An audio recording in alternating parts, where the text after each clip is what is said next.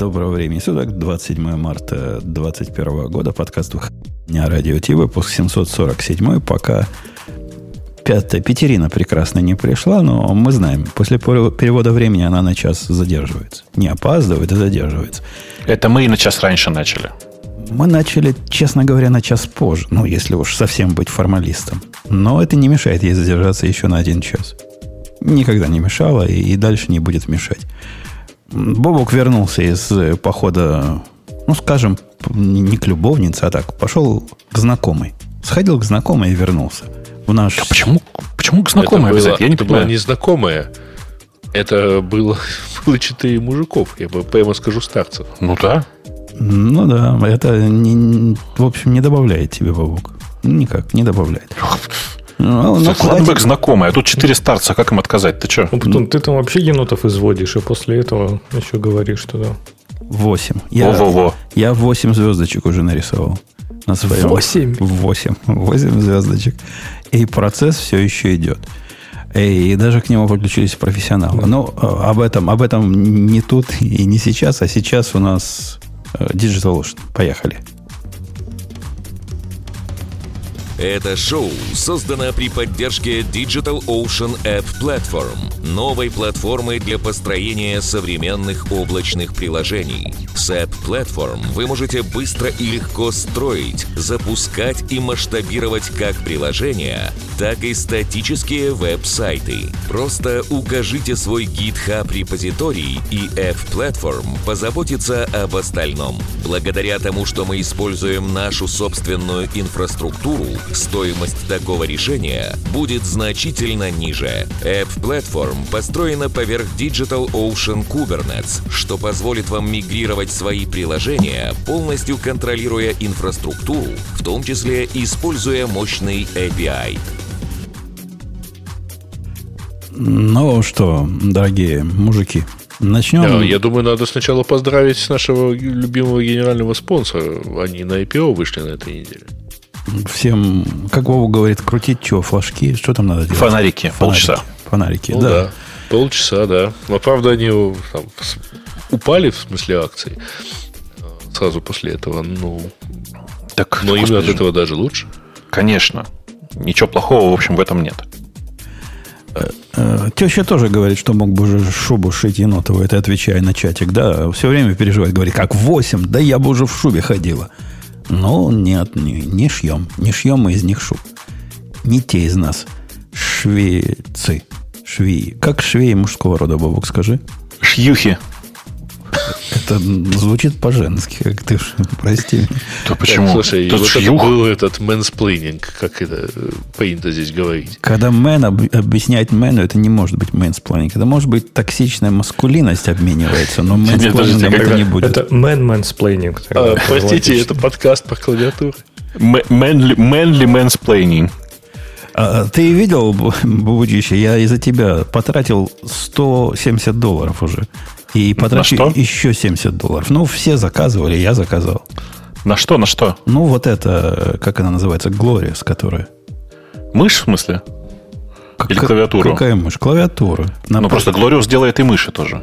Ну, мне мышь сто лет... Мне и клавиатура сто лет не нужна, еще одна. Но мышь мне не нужна двести лет. Еще больше, чем клавиатура. Не, вот эти, которые Glorious, и, и купил им кнопочек. Теперь жду. Теперь жду доставки. Обещают через неизвестно сколько. Ну, когда будет, тогда и будет. Мне настолько не к спеху, что... У меня вот собрана новая клавиатурка э, на совершенно варварских, э, варварских кнопках. И я вот хожу теперь и думаю, подарить ее кому-то, продать ее кому-то или оставить себе в коллекцию. В наказание что... кому-то отдай. Если у тебя есть плохой программист, ты ему отдай. На зеленых свечах согласен с тобой. Что значит отдай? Что значит отдай? Поставь, так сказать, автограф и продадим на аукционе. Это возможно, да, потому что она такая стильненькая, цельно-черная. Прям ух. Да. А вы представляете, какие у меня начнутся проблемы, какие кейкапы для нее покупать? Потому что все... У меня есть куча кейкапов, но к новой клавиатуре нужны же новые такие, бодрые и пацанские. Не знаю пока. Я подозреваю а еще... Какие... Какие? Да? Какие? Кто? Я говорю, а какие, какого цвета хотя бы? Черненькие или беленькие? Э, ну, сама клавиатура черненькая.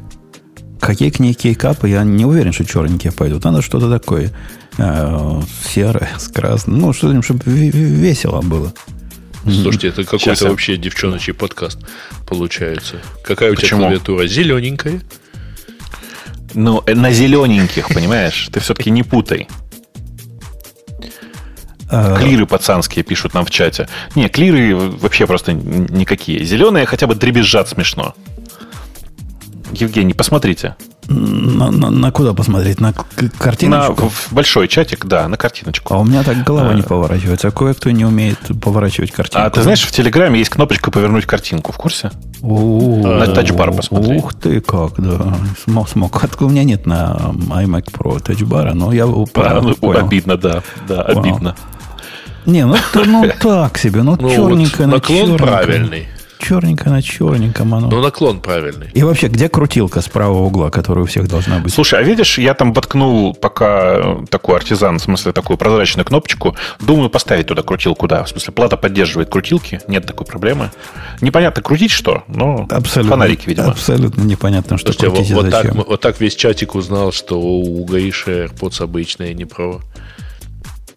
Это не, даже не AirPods, это чехол от AirPods. А в, это, а во-первых, а, а в нем левые да. лежат китайские. Ты почти угадал. А в нем левый лежит. В смысле, один левый наушник лежит. Потому что правый перестал заряжаться. Так, вспомним, что у нас тут подкаст не только про клавиатуры, хотя и про клавиатуры в том числе, но мы любим о чем поговорить. Мы с Лехой любим наехать на вот этих Node.js-ников, пи эйч пи-шников, это Бобук любит, я конкретно на рубистов люблю наехать. Вот давайте сольемся в экстазе на первой теме. Как, давайте, как, давайте, как на Node.js я уже наехал сегодня. Как у них все плохо. Давай позлорадствуем, Бобук, как у них все плохо. А я просто пытаюсь понять, о чем ты, потому что я же, как обычно, новости-то не читал. Но, Пойду но, открою. Там, там какая-то идиотская история. Была версия какой-то библиотеки. Ну, фреймворка они называют. По-моему, библиотеки. Какой-то библиотеки, у которой... Рельсы. Да нет, не рельсы. Нет, а, не просто... в самих рельсах. Да, просто версия библиотеки, которая называется MyMagic. И эта библиотека поменяла там по каким-то причинам, тоже комьюнити говорит, мол, джи пи эл версия два, э, нам плохо, сделайте нам эм ай ти. Ну, чувак говорит, ну, ради бога, вот вам эм ай ти. Потом, для того, чтобы избежать проблем с, со смешанными лицензиями, то там, то сям, ну, какой правильный путь? Все старые версии, которые под джи пи эл ви два были, надо удалить, правильно? Ну, что еще? Ну, конечно, конечно. Ну, ну а им сто лет в обед. И, ну, ну, и за одним эй пи ай поменять, да? Поменять, не поменять, дело десятое. Старую удалить, старую версию удалить. И, и, и начнется опаньки менты. Собственно, и началось. Ну да. А, а, просто я пытаюсь понять, это же ну, везде происходит. И действительно и в Ноде происходит. И, ну ладно, в Питоне происходит сильно реже, но тем не менее. А, действительно это такое, ну, так, такое масштабное событие, что надо было отдельную статью про это писать. Ну, это событие. Вопрос не в том, что статью кто попало может написать, а почему мы ее ну, сюда притащили. Вот в чем вопрос. Я что-то пытаюсь... Я и другую версию читал. Я сейчас пытаюсь вот по, этому, по трем параграфам статьи ее осмыслить. То есть, наоборот, получается, у MyMagic была эм ай ти-лицензия или была джи пи эл-лицензия? По-моему, была джи пи эл-лицензия, сделали эм ай ти. Была эм ай ти, и он выпилил старые билды. Выпилил так... старые билды, которые... А может, наоборот было. Разницы, в общем, нет. Он одну лицензию на другую поменял, а со старой лицензии выпилил. Да-да-да, у него старая была эм ай ти, он переделал все на джи пи эл ви два. Mm, да. Он еще что-то там какую-то муть, я даже, даже смотрел немножко по разговору в этих комментариях. Он что-то там заархивировал, то ли, то ли сам ушел, от моей, перестал мейтенить проект. Ну, короче, там какая-то прям драма-драма, и ну, я вообще не понимаю, кто что там делает. И какая-то библиотека-то, она определяет мем-тип по файлу или что-то, какую-то чушь делает. То есть ты смотришь на это и понимаешь, зачем, зачем вам вообще это нужно? Что вы с этим делаете? В смысле, ну, тип, тип файла определять, конечно, полезно. В смысле, что это такая, такая библиотека, которая по, э, ну, по MyMinfo, в смысле, по стандартному файлику MyMinfo проходится и потом смотрит, открывает твой файл, знает, какого он типа.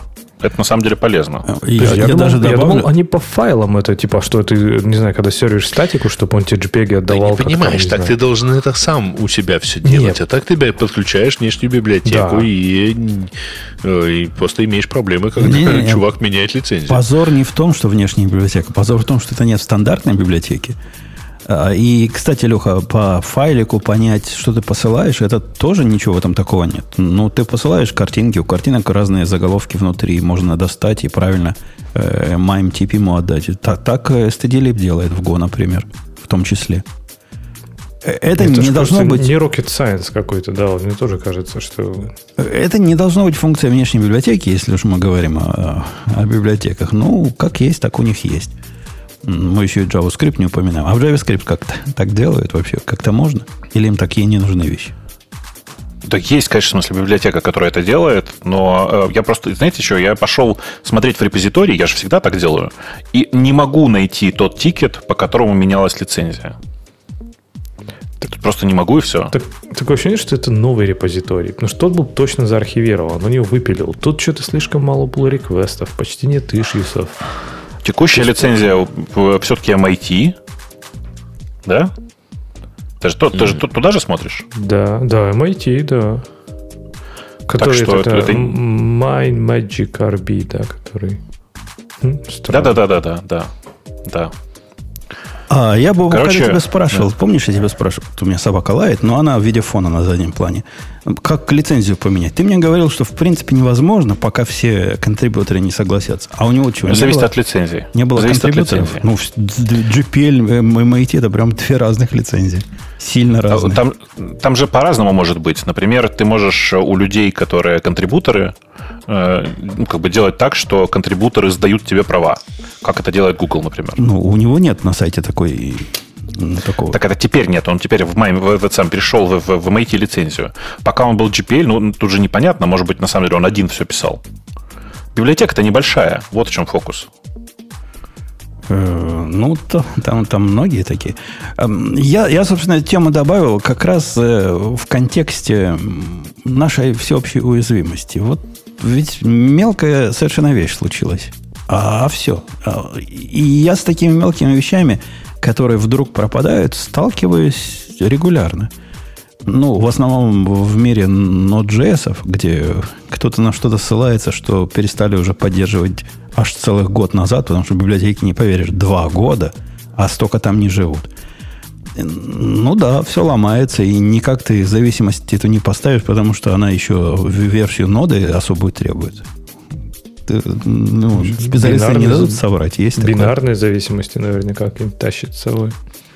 Ну, я не знаю, почему она потребовала у меня версию ноды ноль семь чего-то там, и ни на какой другой Ой. не хотела работать. И, и, и не, не, не, не на ноль один больше, да. да?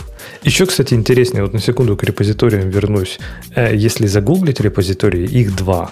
Есть Minat, MyMagic, есть новый MyMagic ар би, MyMagic. И, короче, Все, короче, судя по всему, что-то там все-таки его, этого чувака убедили, что...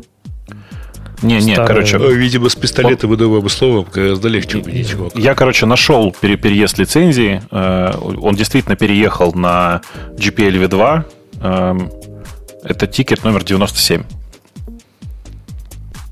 Не поверишь. Mm-hmm. И все, все, что с этим связано. Да, да, вот он ее тоже нашел. Короче, мне кажется, это сумасшедшее совершенно действие. Это тот самый момент, когда нельзя идти на поводу общественности. А главное, что, мне кажется, чувак просто не понимает, в чем изменение, что эм ай ти и джи пи эл ви два – это принципиально разные лицензии. Они не просто не похожи друг на друга, они... Ну, как бы последствия разные имеют для организма, так сказать. В частности, например, из эм ай ти в джи пи эл ви два перейти нет, нет такой проблемы, потому что джи пи эл ви два, она более рестриктив, чем предыдущая. А вот в обратную сторону не получится. Да, ты посмотри, там еще интереснее. Вот в этом в девяносто седьмом ишью, который ты сказал, там, короче, пришел... Почему все началось-то, этот кипиш? Туда пришел чувак, который поддерживает какую-то еще зависимость, я так понимаю, от этой библиотеки, и сказал, слышь, я тут, понимаешь, под джи пи эл выкладываю свой там... Что там у него? Free какой-то там икс эм эль, что-то не, там... Нет, shared, shared, shared MIME.info. Это как раз MIME.info файл, да. который Да, все это содержит метафа- метаданные для разметки файлов. Вот, я сказал, а, а мейнтейнер ответил, да вообще не вопрос. И просто я, говорит, поменял лицензию на джи пи эл ви два.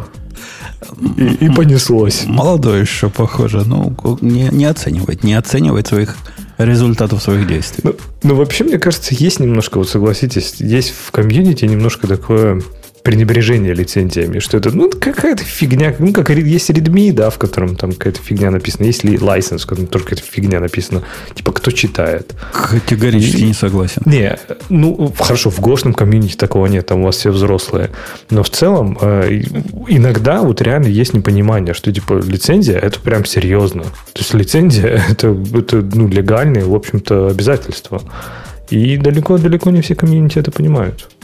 Если, если пойти в subreddit GoLang, GoLang, например, то когда кто-то выкладывает какой-то проект, в котором нет лицензии, а такое часто бывает, ну, вот как, как, как Леха говорит, думает, фигня какая-то, readme, там, лицензия. Первый комментарий будет, ну, наверное, проект хороший, но я не рискну его даже трогать, пока ты лицензию не поставишь, потому что я не знаю, чем мне это грозит. Вот там серьезно к этому относится. Тут, из этого есть очень интересный вывод, что, кажется, GoLang пользуются в основном параноики. Ну, это, это хорошо, так сказать, добро пожаловать в общество правильных параноиков. Мы с тобой тут недавно были в Клабхаусе, где обсуждали, что мы-то сами по себе параноики. На самом деле, действительно, потрясающая история, в смысле, в этом, в тикете. Я, наконец-то, его дочитал. Действительно, пришел автор Shared MIME.info и сказал, знаете что, чуваки, вы там у себя используете, как у вас там скриптик такой, в смысле, который все, со всем этим работает, и внутри библиотеки скрипт лежит файлик, который называется freedesktop.org.xml, который тупо копия с моего джи пи эль-ного Shared MIME.info, один в один, из которого кто-то взял и вырезал джи пи эль-хедер. Понимаете, да? Красиво, да. Но решили проблему. Да-да. И дальше просто автор же от этого Shared MIME.info говорит, типа, ты можешь либо поменять MIME.magic лицензию на джи пи эль-совместимую, не предлагая даже сам джи пи эль, либо парсить этот икс эм эль-файл из моего на лету. Что, в общем, как бы разумное предложение. И, видимо, для того, чтобы ничего не делать, наивный рубист решил, что ну а что, зачем тут же какой-то код писать, чтобы что-то там парсить на лету? Нафиг это надо? Да, просто, короче, взял и поменял лицензию. Это, конечно, удивительно. Удивительно. А потом еще почистил старые версии. А, у меня, у меня вот такой вопрос к тебе, Бобок. Помнишь ли ты, когда была история про Iris? Ксам, ты про Iris историю помнишь? Да, что-то такое помню, да. Какой-то, даже... Да, там был, там был чувак какой-то, который очень наизлевый был. Ну, по стилю из наших, из, из, из славян. Хотя зуб не дам. И он сделал свой собственный крутой, супербыстрый веб-раутер для Go. А, очередной. Точно. Это, это Iris, который э, раутер для Go. В смысле, очередной супербыстрый, да. Да-да-да. И при этом он утянул, я не помню у кого, но у, у какого-то из других раутеров вот так кода в том стиле, о котором ты рассказываешь. Ну, код взять, заголовки поубирать, копирайт. Так что, open source же? Ну да, да. И когда пришел автор к нему и начал... Не автор, автору донесли. Добрые люди, что, мол, тут, тут весь твой код потырили. Он, автор сказал ему странное. Вот я до сих пор не понимаю, мог автор ему такое сказать? Он говорит, так, чувак, ну, ты не хочешь ставить обратно все это как... А тот отказывался, ну, всякие, все это делать. Я тебе запрещаю своим кодом пользоваться вообще. Как он может это сделать? Как ну, это? Никак. Ну, никак. Он может только в лицензию на, на следующей версии вписать. Я запрещаю такому-то, такому-то пользоваться моим кодом. Так вполне работает. А она после и этого... Она ведь эту после лицензию этого... должны принять, по идее, да? Она не, после не, этого зачем? Не будет open source лицензии. Она не будет open source. Не, не так. Она не будет о эс ай approved. Да? Ну да, да. Ну, а это и подразумевает, как говорят, не настоящий open source. Будет фальшивый open source у него. Да, такая, такая сложная история. Ладно, пойдем на, на что-то другое. Ну, в общем, хотели поговорить про то, что это проблема для разработчиков, а в итоге ушли на разговоры про а, лицензии. А чего нам? Кого нам? Мы можем ну, да. легко. Алексей. Да. Это не да, это надо тему выдавать. Да. А что мы? Слушайте, а мы самое главное-то не обсудим? Мне кажется, сегодня лучшее время для того, чтобы обсуждать проблему ботлнеков в системах. А я согласен. Неделя просто такая. А какую тему? Ты понимаешь, о чем мы говорим? Нет. Ну, у нас такой темы, конечно, нет. Ну, в смысле, про тот... Геш, ты видел уже гениальную рекламу от нашего строительного супермаркета? Нет. Ну, всего за пять гривен мы, так сказать, расчистим вам стоки. А, э, ну да. Слушайте, для, просто мы, для тех, кто не понимает, о чем мы вообще говорим, там в, в этом в Суэцком канале, да, небольшой кораблик такой, я не знаю, сколько в нем контейнеров, сложно себе представить, перекрыл все движение в канале. двести тысяч тонн водоизмещения, четыреста метров длиной, пятнадцать тысяч тонн, по-моему. Так вот откуда были все эти заголовки, которые я пропускал, куда делись все контейнеры. Я думал, да, доки, да. докеров, может, не заводят больше. А вот оно, не те Потом контейнеры. Кубернетис поперек канала встал, и все. Вот они, контейнеры. И перестали у тебя контейнеры запускаться. А ты хочешь поговорить по ней по поводу... Да я шучу, Жень. Но это, на самом деле, на самом деле, это довольно прикольная история. Ты когда-нибудь видел вообще карту Суэцкого канала? Когда-нибудь видел, как он выглядит? Ну, я знаю, что Суэц его копал. Кто его открыл? Суэц. Ну да. Интервью с Суэцком, с Суэцем, да, как бы все, все дальше по, по, по теме. Нет, если ты на него когда-нибудь посмотришь, просто из интереса, вот, например, прямо сейчас, ты обнаружишь, что это, конечно, удивительно, что там каждый день не застревают корабли. Потому что он в, в некоторых местах шириной сорок пять метров. Ты понимаешь? Ну, а он некотор... не предполагает, что корабль боком станет. Да, но как бы это же нужно же всегда предполагать, что в корабле тоже могут быть не очень умные люди. Ну, дядька, правда? Мы когда программы пишем, мы ведь не предполагаем, что все может случиться. Поэтому наши программы ну, и не работают время от времени. Как не предполагаем. Я на этой неделе уже обсуждал с людьми, которые занимаются кораблями, именно этот несчастный контейнеровоз, и мы сошлись на мысли, что все могло быть хуже. Он мог так застоять в Панамском канале, который тоже ну, не намного шире, но при этом там со с обоих сторон скалы. А, кстати, по поводу, что может случиться, у меня для вас есть поучительная история. Вы ведь любите а, поучительные истории, дорогие давай, слушатели? Программиста. Почти.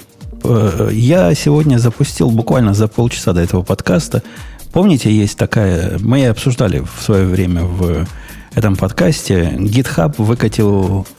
Код кью эл, по-моему, это называется. Security сканер для всех языков, который сам волшебно все делает. Угу. Код кью эл, да. Код кью эл. Не сам, не сам он делает. Вот, ну, ну, он там посредством всего делает, но с точки конечно, зрения... сто пятьдесят тысяч индийцев, да. Нет, там как раз идея это гениальная. Там мейнтейнеры это делают. Мейнтейнеры постят, собственно, отчеты о уязвимостях, но с точки зрения пользователя меня выглядит это просто. Он говорит, хочешь включить? Я говорю, хочу.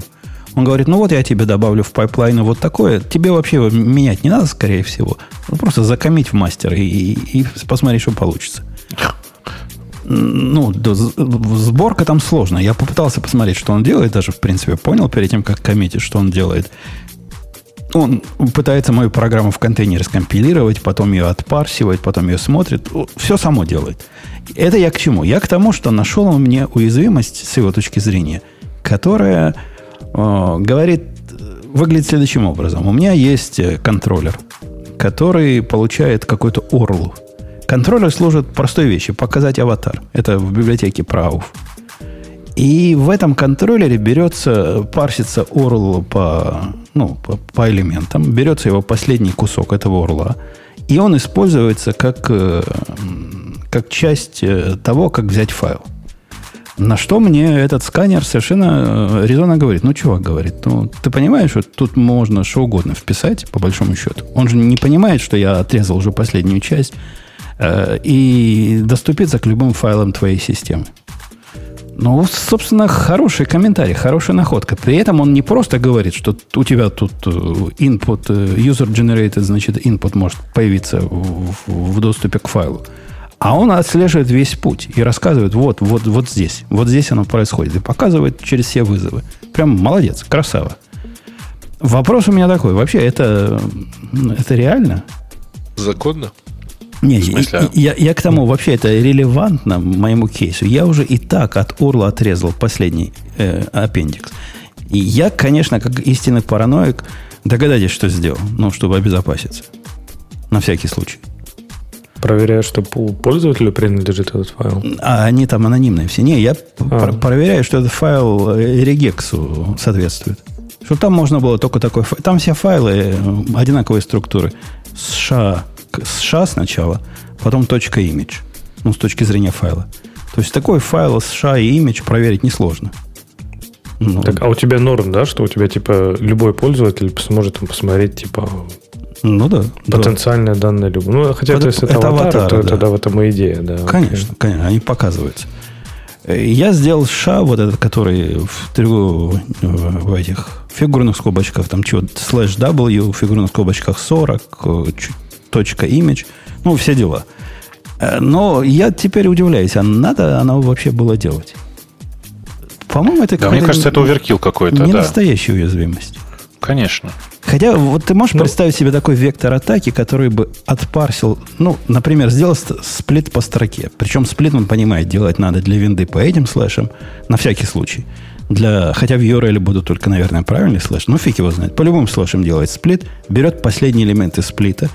Ну, там можно как-то путь засунуть каким-то хитрым образом. Наверное, можно с этим самым, с процентиками что-то такое заэнкодить, да, как-нибудь. Да. Ну, заэнкодить, же... типа, точка-точка, слэш, там, знаешь, условно. Ну, да, и в общем... Хотя у меня декодинг же произойдет на моей стороне. Я, когда этот ю ар эл получу, он уже у меня будет отдекоденный. Go этим занимается для меня.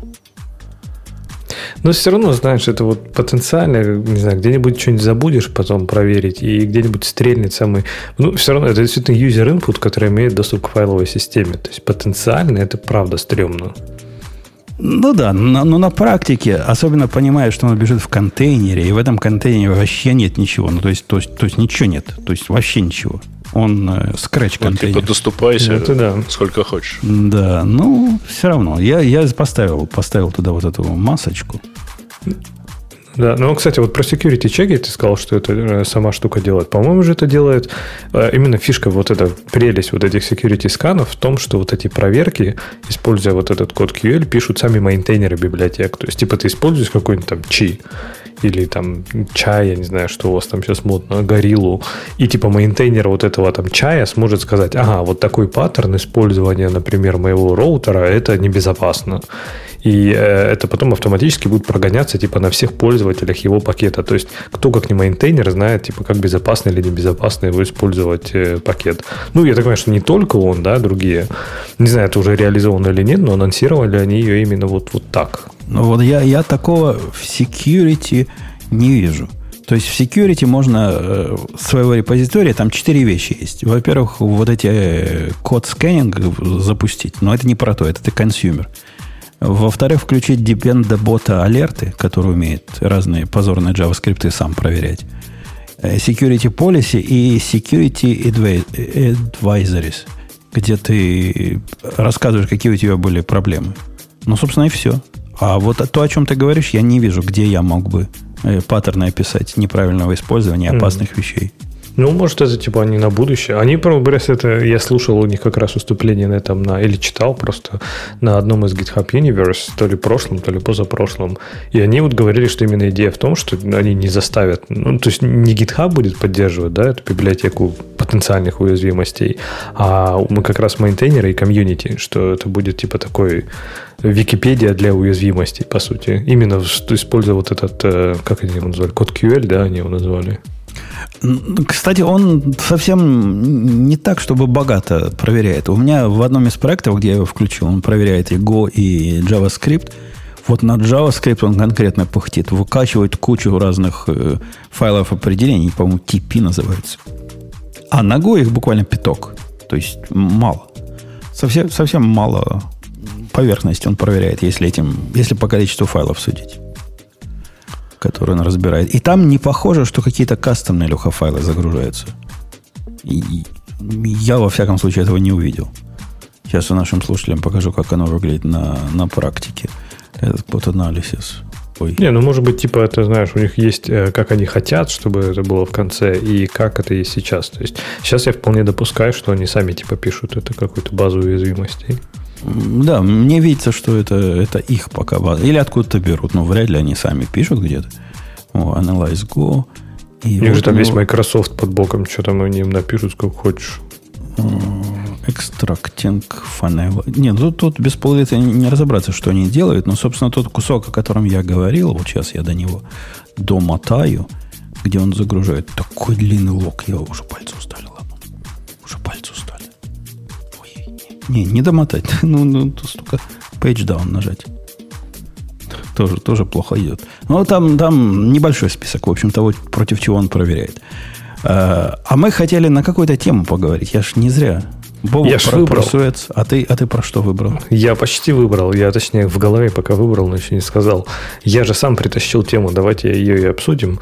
Про Dispassionate Developer. Ты, ты притащил. Ну, давай, выбирай. Да. Раз притащил. А, сейчас я ее выберу. Я не знаю, правда, как. Сделай, а, о, смотри, текущий. Сделай текущий. О, сделал текущий. А, красава. Тут ю ай на русском языке написан специально для таких неграмотных чукчей. Навести там надо было, понимаешь? Это же антипаттерн, когда у тебя экшен появляется по наведению. Это считается сейчас уже не модно. Так не носят. Как типа навести? Должно сразу, сороте в лицо должен кричать интерфейс всеми кнопками. Все кнопки должны видны быть. И стрелочки такие на кнопочку, знаешь, направляющие. Мигающие, да, да. Пиу-пиу, эти неонные. Так вот, статья прикольная. Я просто вообще ее давно фоловлю еще с времен, наверное, бытности моей .дот нет девелопером и C-Sharp девелопером. Марк Симон, для тех, кто не знает, он... По-моему, из Microsoft. Он, по-моему, работал в Microsoft долгое время. А сейчас он такой фрилансер, писатель, блогер. Он сначала очень много упарывался по там всяким dependency injection. Он там просто прям писал, не переставая, про как dependency injection спасет мир. Сейчас он упарывается по функциональному программированию. Но вообще он такой типа консультант, блогер, выступает на конференциях. Ну, достаточно известный, особенно в .дот нет-тусовке. Он прям известный чувак. И вот он написал статью, что э, про dispassionate, как перевести dispassionate. Тебя мы потом просили Ксюшу ругать за то, что она слова не русские использует. Я вот пытаюсь в голове перевести не, не страстного. Бесстрастный. Бесстрастный. Бесстрастного, да, бесстрастного разработчика. Какой-то обестращенный. Точно. Так, так даже точнее, да. Фригидного разработчика. Ну, началось, думаю. Нет, давайте, да, бесстрастного разработчика. Он начал с того, что ему люди пишут, чтобы он стал их ментором за деньги. Что типа они готовы платить из своего собственного кармана, чтобы стать там лучше разработчиками, чтобы стать, не знаю, там, блогерами, презентерами и так далее. И он этому удивляется. Он говорит, главный посыл его статьи, типа, ребят, это нормально работать только за деньги. То есть, типа, вы не должны э, сами платить за то, чтобы стать, типа, звездами для своего там работодателя внутри. Что большинство работодателей это даже не оценят. И более того, они это используют как психологическую ловушку. То есть, они используют как такую морковку перед вами, что, типа, давайте-ка, не знаю, хотите получить повышение, там, вот, не знаю, покажите, что вы круче, чем все остальные. И это, говорит, какой-то замкнутый круг, который наша индустрия попала, что это считается нормально, когда, ну, типа, если ты просто программист, то, ну, типа, ты вообще никому не интересен. Что круто, это когда ты и программист, и у тебя и open-source проект, и ты обязательно выступаешь на конференциях, и наверняка и подкаст какой-нибудь ведешь, и еще что-то. И он говорит, ну, во-первых, вы можете сказать, что я такой же. То есть он выступает, ведет подкасты, пишет книги. Он скажет, ну, это не то, что прям все должны быть такими, это нормально работать за деньги и только за деньги. И типа не быть вот таким вот страстным разработчиком, который прям фигачит с утра до вечера. И мне показалась мысль интересной. Хотя вот сейчас суббота, девять вечера, а я на подкасте, ну это круто. Ну, понимаешь, потому что ты не бесстрастный. Да. Ну, давайте так, на самом деле, чем ближе э, работа программистов, чем больше программистов вообще в мире, тем ближе работа программистов относится к обычному ремеслу. Ну, как, меньше к э, творчеству, больше к ремеслу. И с этой точки зрения, безусловно, просто нормальные чуваки, которые просто нормально работают, э, ну, это тоже нормально. В смысле, нормально делай, нормально будет, по классике. Но это вот еще э, разговор надо о том, что... Надо делать так, как надо, и, и не надо делать так, как не надо. Да? Делать хорошо и делать плохо, это понятно. Но вот, Бобук, даже ты говорил, что ты там смотришь на GitHub и прочее, что это не главное. Конечно, но да, я не там... нанимаю просто, просто чуваков. Ну, это тоже верно, да, что, наверное, в, как, в каких-то местах, когда ты ищешь именно passionate девелоперов, это, это разумно. Но мне кажется, это действительно превращается в какую-то вот прям такую навязчивую идею в индустрии. И, и, и честно, даже я иногда это чувствую, что типа недостаточно хорошо, то есть не, ты делаешь недостаточно, всегда недостаточно. То есть это не слишком круто, то, что ты делаешь. То есть, типа, не знаю, если ты не выступил на киноте, ну, типа, что с тобой разговаривать? Ну, это несерьезно. Не а, я, а я тут со сосед... светлой стороны погоду. Потому что, мне кажется, вы оба фигню несете. Вы вообще о чем? Вы, вы белины объелись. И чувак с вами тоже белины объелся. Какие, какие страстные девелоперы. Тут какого бы найти, который бы ходить и говорить одновременно умел? Страстных. Да кто этих страстных выбирает? Пришел чувак, отчитал, ответил на вопросы, тестовое задание сделал. Да, да иди сюда, дорогой, мы, мы тебя полгода уже ждали. А тут страстные какие-то. Понятно, нам будет проще, если есть у него репозиторий, проще посмотреть, на что он может, проще с ним общаться, мы сможем на одной волне. Это да, это кто спорит? Никто не спорит, я не спорю. Но выбирать по признаку имени Бобука, есть у него GitHub, нет GitHub, это вы жиру там бесите. Это какая-то проблема даже не, это... золо, не золотого миллиарда, а золотого миллиона. Женя, это, я же много раз говорил, что это относится не ко всем разработчикам. Это относится к узкой прослойке тех людей, которых ты нанимаешь как спецназ. Штучно, каждого по отдельности, тщательно выбирая, думая, что тебе с этим человеком работать, и если он не, не особенно зажигательный, то нафига тебе он нужен, и всякое такое. А так есть просто тупо массовый найм. И тупо массовый найм, он, конечно, подразумевает, что ты берешь практически всех, кто удовлетворяет твоим, в общем, небольшим критериям. Причина очень простая. На самом деле не хватает ведь людей. В индустрии чудовищно не хватает людей. И с этой точки зрения просто люди уже, которые просто умеют делать свою работу там, с, с девяти до пяти или там, с десяти до шести, уже нормально, понимаешь? А особенно не хватает девушек, говорю я, Ксюша, которая зашла в наш подкаст. А это к чему это вы обсуждаете? Про то, что мы, мы обсуждаем, что корабль... технических? Не, мы обсуждаем, что корабль застрял в, в Суэцком канале. И программистов вот. Не хватает, чтобы его вытолкать. И про, там, знаете, и про фригидных разработчиков тоже. Вы знаете, да, что там девушка была, капитан? Ну, так это, за, за, за штурвалом это как обезьяна с гранатой, всем известно. Подожди, а как же, где же шутка про параллельную парковку? А мне кажется, Бобук, даже просто указание пола капитана – это сексизм сейчас, само по себе. Сейчас, сейчас внимание. Вы почувствовали, да, какой классный вброс был? На самом деле это не так. На самом деле это кто-то слух такой пустил. Да ладно, офигеть. А ты его повторяешь. Ну, камон. Я, ну, а, слушай, я сначала его повторил, а потом развенчал, понимаешь? Это же как бы дорогого стоит, как говорится. Защиту. Я вообще удивилась. Я пришла, и до меня столько этих. Вы так долго меня ждали и скучали. Мы так соскучились, конечно. Обижаетесь, показываете. Ты пришла, Ксюша, кстати, видно. Ровно минута в минуту. Вот. Если просто еще раз часы позже. Будут переводить, то да, в минуту, в, в, не, в, не в ту сторону. Ну, в защиту, в защиту всех, кто плохо параллельно паркуется, как я, независимо от пола, это нормально. Не стыдитесь этого. Паркуйтесь плохо. Да-да, паркуйтесь плохо, и э, как это, ГИБДД вам судья. Да. И, и, наверное, да те нет, люди ну, еще... Хотите парка- парковаться хорошо, просто тренируйтесь. Мне кажется, это, это, это не такая вещь, в которой тренировка не работает. Есть вещи, где не работает. Э, но вот тут прям работает. Прям потренируйтесь и будете хорошо. Леша, в чем проблема, если ты хочешь этого? Не, я просто тачку посреди дороги бросаю, нормально, и сдаюсь. Я подозреваю, ты учился ездить, когда все машины уже были на автомате. И тебе вот эти экзотические умения, типа запарковаться. Я, я учился ездить на этой, на как его, на какой-то там... На слушай, седьмой модели «Жигули». Не на седьмой, но на десятке или девятке я учился. Десятка, это же это круто. Десятка, это крутая, наверное, была. Да. Мне чем нравятся русские машины по сравнению с какими-нибудь там Рено, например, которые вот были, они э, нормально, ну, в эстакаду хорошо едут. Ну, потому что они как-то помощнее, какой-нибудь там вот это Рено, кто там, Меган или кто там был, такие совсем лебезные. Там вообще эстакада, просто нужно прям вообще хорошо все уметь, филигранно выполнять переключения. Я, я однажды э... ездил на машине, которая называется Дайатсу. Она была такого... Дайхатсу. Ну, кого... Ну, ты... Зависит от места. В Израиле Дайатсу называли.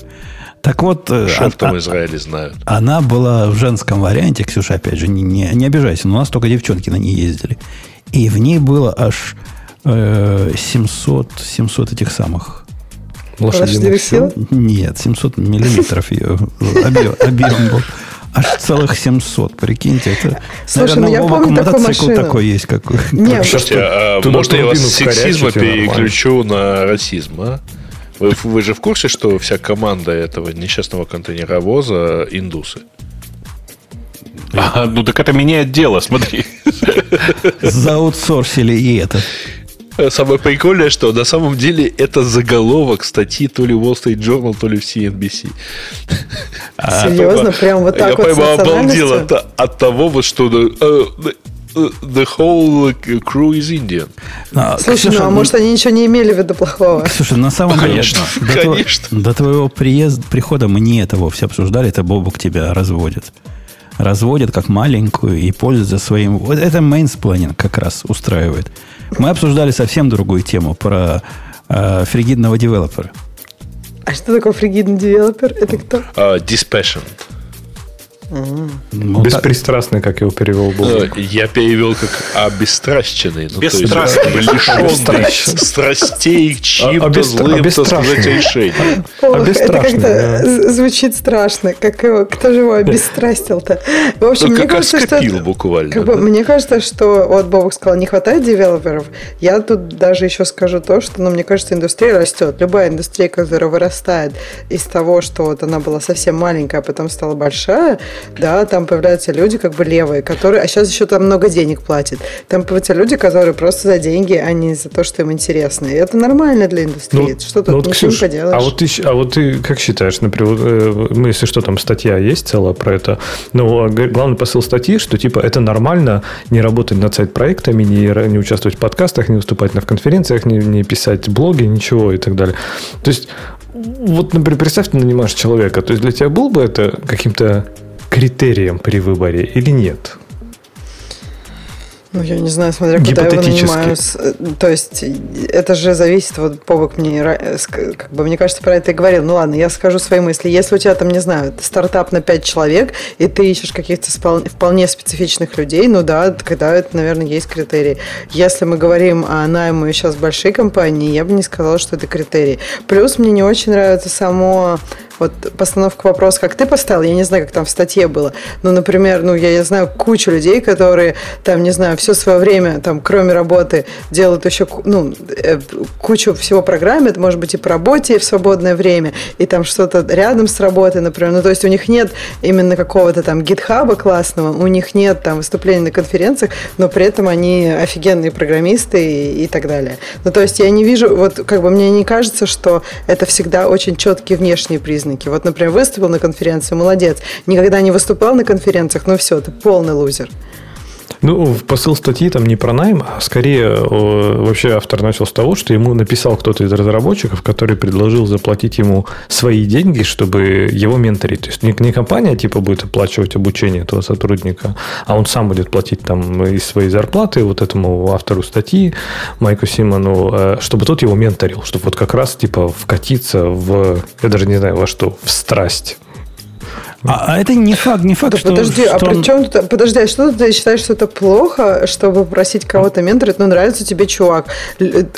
Как бы некоторых людей, вот, вот их так вдохновляют другие люди, то есть конкретные персоны. Например, они там смотрят на YouTube какой-то, какого-то чувака, Линуса Торвальдса, и прям настолько вдохновляются, что идут там и, и учатся, и улучшаются. Чего там плохого? Ну, хочет им бабло свое платить. Вообще пусть. Ну, про конкретно его посыл, вот Марка в статье, что типа, что это... Ну, типа это окей, конечно, в чем-то, но в целом это будет нормально, если, например, если вы хотите учиться, что вас, например, будет учить компания, оплачивать ваше обучение. А вы, как разработчик, если вам за это не платят, или вы сами вообще за это платите, то это нормально, если вы этого не делаете. То есть, типа, не парьтесь. А не такая, такая, такая палка о трех концах, понимаешь? Он смотрит на это с очень конкретной стороны. Ты учишься для того, чтобы увеличить свою продаваемость на работе. Я с Ксюшей согласен. Это может быть по миллиону других причин. Но ко мне приходили люди, которые пишут на пи эйч пи и, и так его ненавидят, что хотят научиться Go. И, и это не для того, чтобы на своей работе они на Go переписали или им за это больше платить будут. Нет, они, они после этого свою работу бросят.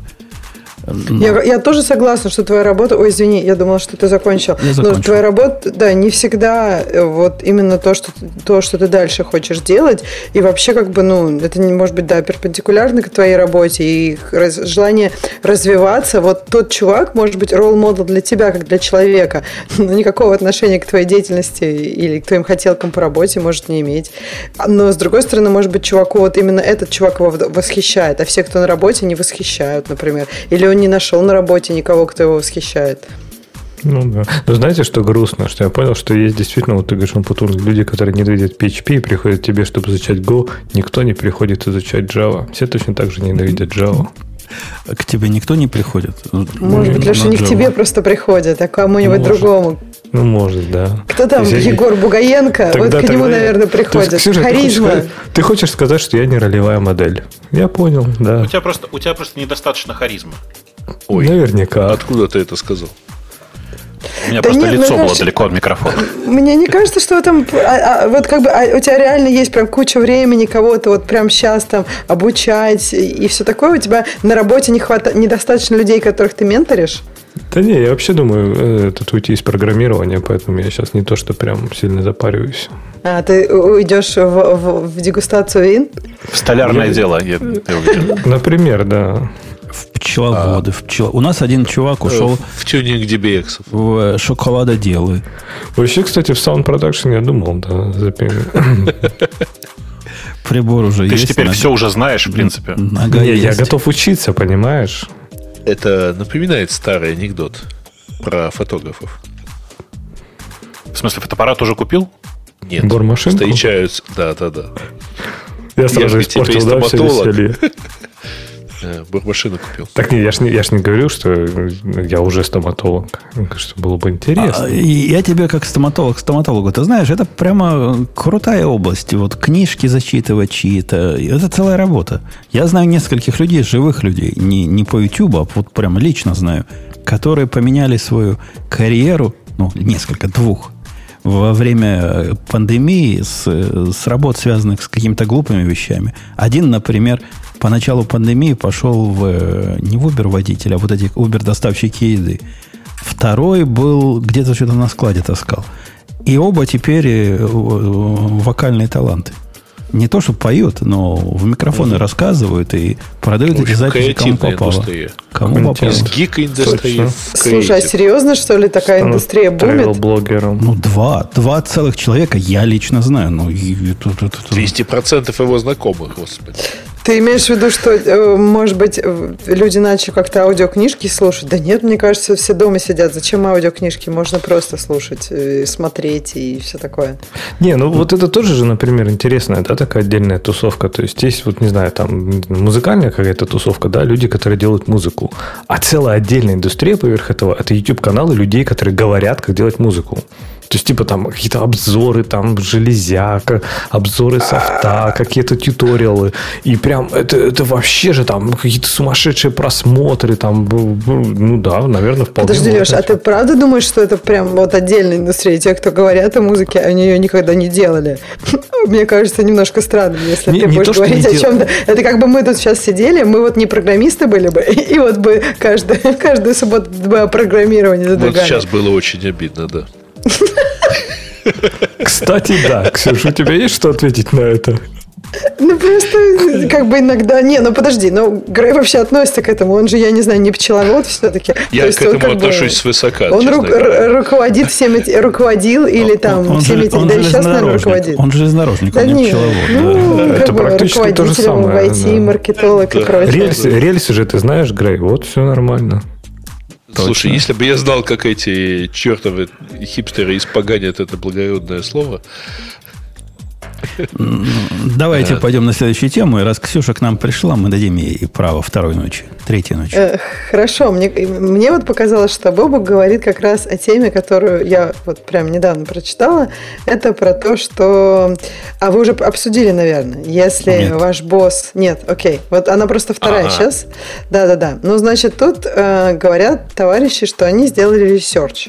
Что они изучали? Они изучали, насколько люди счастливы на своей работе. Потому что они говорят, это очень важный аспект, потому что если на работе ты счастлив, то меньше вероятность, что ты уйдешь, и твоя производительность выше. То есть у них, в общем, есть премис, зачем изучать счастье на работе. И дальше они говорят, что люди на работе счастливы, когда их начальники технически компетентны. То есть когда теоретически их, они это определяют так, когда твой начальник может выполнять твою работу. Я бы и... сказал, что по-русски это очень просто определяется, когда твой начальник не идиот. Почему? Да? Мне да. кажется, это ну, разные слушай, вещи. Это программисты часто так говорят. Ты в канале написал гораздо более понятно, на самом деле. Программисты Грам... просто часто такое говорят, что да. э, программ, как это, мой начальник идиот, имея в виду, что он даже не может мою элементарную мою работу сделать. Но в целом, да, ты, конечно, более корректно, корректно ну, сказал. Ну, слушайте, а. статья такая, вот сейчас я просмотрю насквозь, там вот один, два момента меня зацепили. Во-первых, культурная пропасть. Они спросили британцев по шкале от одного до семи ответить, как они удовлетворены своей работой. Любой британец ответит «it's fine». И, типа, конечно, они получили пять и три. Это любой ответ на, на любой вопрос практически стандартный. А второй, они сказали, что формула, команды Формулы-один э, действуют do better, то есть, ну, типа, лучше выступают, если они... Э, под предводительством бывшего успешного рейсинг-драйвера. Да ни одной такой нет. Вообще ни одной такой команды нет. Команда Mercedes, Тото Вольф никогда не был рейсинг-драйвером профессиональным. Не выигрывал чемпионат, не выигрывал гонки. А Он у меня есть контрдовод, Леха, против тебя. На твой довод со статистикой. У меня есть свой довод со статистикой. За всю историю моего руководства людьми у меня ушло два человека. За всю мою жизнь. От меня самостоятельно, не, то есть не выгнали, или компания не распалась и не продалась. Два человека. Ушло, в смысле, уволились, да? С, сами сами ушли. Здоровы. Причем, да. не, ну как здоровые. И, и оба ушли по психическому состоянию. И, я, я не знаю, это плюс моему руководству или нет, но... Совпадение? Нет. нет. Женя, если серьезно, то нет. Мне кажется, это большой минус, ну, если от тебя люди в психушку уходят. Ну, процент-то небольшой, если, не знаю, из двух сотен человек два, у двоих поехала крыша, может, это нормальный процент в индустрии. Нифига себе, ты как, как ты успел две сотни? Ты же обычно... Или ты был, типа, таким, там, не знаю, менеджером третьего уровня?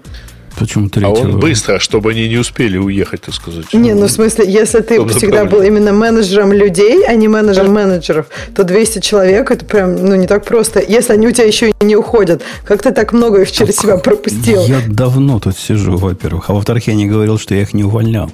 Не, а, а, просто, а, да, интересно, как. А, если текучки одна... нет... Текучки, текучки не было почти. Одна просто шла с ума, а другого я просто нанял по ошибке уже сумасшедшего. А, а так все нормально, да. И, то есть хотят, видите, хотят играющего тренера люди. Возможно, а, может, а, может какой-то другой слушайте, мой а тут, шарм тут, работает. Кстати, не интересная уверен. штука вот в связи с играющим тренером. А, вам не кажется, что правильное понимание, ну вот э, как Гриш написал, там, что си ти о должен уметь писать код, но вот у меня такое ощущение, что люди воспримут человека компетентным, если он умеет делать работу так, как они ее делают. Ну нет, скорее воспримут компетентным, если он умеет делать хоть как-то работу, которую они делают. И этот и довод... Вот они, этот... Если они умеют делать так, как они. На самом деле-то руководитель, ну, по-моему, он должен уметь добиваться того же похожего результата каким-то образом. Но не, в итоге... Не, я, ну, я, ну, я, ну, я, ну я, смотри, я, если я пойду к человеку, который сидит и упорно пишет там какой-нибудь, там, я не знаю, движок на э, питоне с, э, там, с Node.js, и покажи ему WordPress, он скажет, что ну что, а результат-то будет тот же самый. На выходе получится работающий веб-сайт. Да не, это, это не, не про то. То есть статья явно не про это. Статья говорит о том, что вот когда ты вокруг них ходишь, Грей, они чувствуют себя ущемленными, жить не хотят, и в дурку попадают больше, чем от меня. А вот если я выхожу вокруг них и говорю, а ну, пододвинься, сейчас батька покажет, как коней запрягать, вот тут они расцветают и чувствуют удовлетворение от жизни. Ну, я с этим сталкивался, да. с ситуацией, что типа, ну, вот ты ходишь такой крутой начальник, покажи, что ты на самом деле умеешь. Ну, что, показывал. А, помогало, по идее. А Андрей нам, но, кстати... Но фишка-то в том, что эти люди, специализируясь на своей работе, мы же говорим про творческую работу, да, эти люди, по идее, должны делать эту работу лучше, чем я, другим каким-то образом. То есть я могу пройти от А до Б каким-то своим путем, но их-то я взял на работу, чтобы они прошли эффективнее, быстрее и что-то свое добавили. Ну, на самом деле там все немножко сложнее. Да. Дело в том, что действительно, если ты нанимаешь только людей, которые слабее себя, читай, ты можешь выполнить их работу, это автоматически означает, что ты плохой руководитель. Потому что Подожди, это какой-то конвейер, на самом деле. Я нет, просто нет, увеличиваю слушайте, количество а производственных вопрос, линий. Если... Да? Там Рук. же не сказано, что ты можешь делать эту работу лучше. Там сказано, ну, допустим, да, твой, там, не знаю, классный программист делает эту работу за неделю, а ты за три месяца. Но ты сделать ее, в принципе, можешь. Как бы то, что ты ее сделать, в принципе, можешь, это означает, что ты понимаешь, наверное, какие-то, ну, проблемные места, какие-то вещи. То есть ты, например, человека можешь, там, ну, не знаю, восхититься тем же, что ему сложно, и как бы на этом построить какой-то свой бондинг с этим человеком, да? Сказал, о, ты крутую штуку сделал. Блин, я понимаю, как это сложно. Понимаешь, если человек вообще не понимает вообще ничего в программировании, он как бы и не понимает, было это сложно, круто там или, или как. Слушай, но я же как бы спорю сейчас не со статьей, а с Женей, который говорит, что нужно, чтобы э, отойди, подвинься. Знаешь, как это? Сидит человек, пишет код. Ты ему говоришь, сейчас я тебе покажу. Отодвигаешь его в сторону и такой, о, показал. Вот это вот как раз про то, что у тебя твои э, навыки в программировании лучше, чем у э, чувака, к которому ты пришел. И это Слушай, есть такой честно, подход. Мне кажется, это опасная идея. Потому, ну, мне кажется, это вообще не работает. Если кто-то тебе говорит, отойди, подвинься, твоя мотивация сразу обычно падает.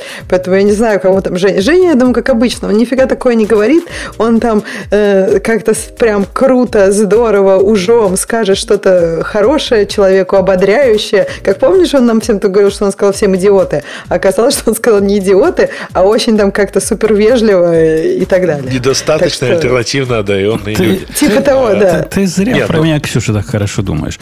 Э, ведь ситуации разные бывают. Вот смотри, пишет, пишет мой китаец код. Пишет, пишет китаец код, я, и я на этот код смотрю. И у меня начинают шевелиться волосы. Потому что китаец пиндюрил... Все же помнят, как выглядит Умпутун, да? Если кто не помнит, у нас есть YouTube-канал, там можно посмотреть. Так вот, перебили меня. Шевелятся волосы на всем теле. Потому что чего он сделал? Там мы не знаем, как... Чего сделал китаец? Последняя история с китайцем. Я гляжу на свой код.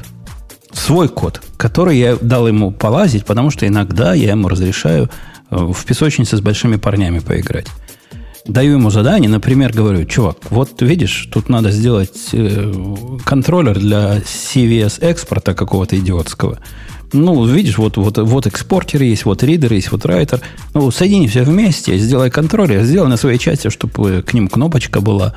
Ну, там не просто си ви эс, там надо файлы зиповать, там группками отдавать. Вот это, вот это все скучное.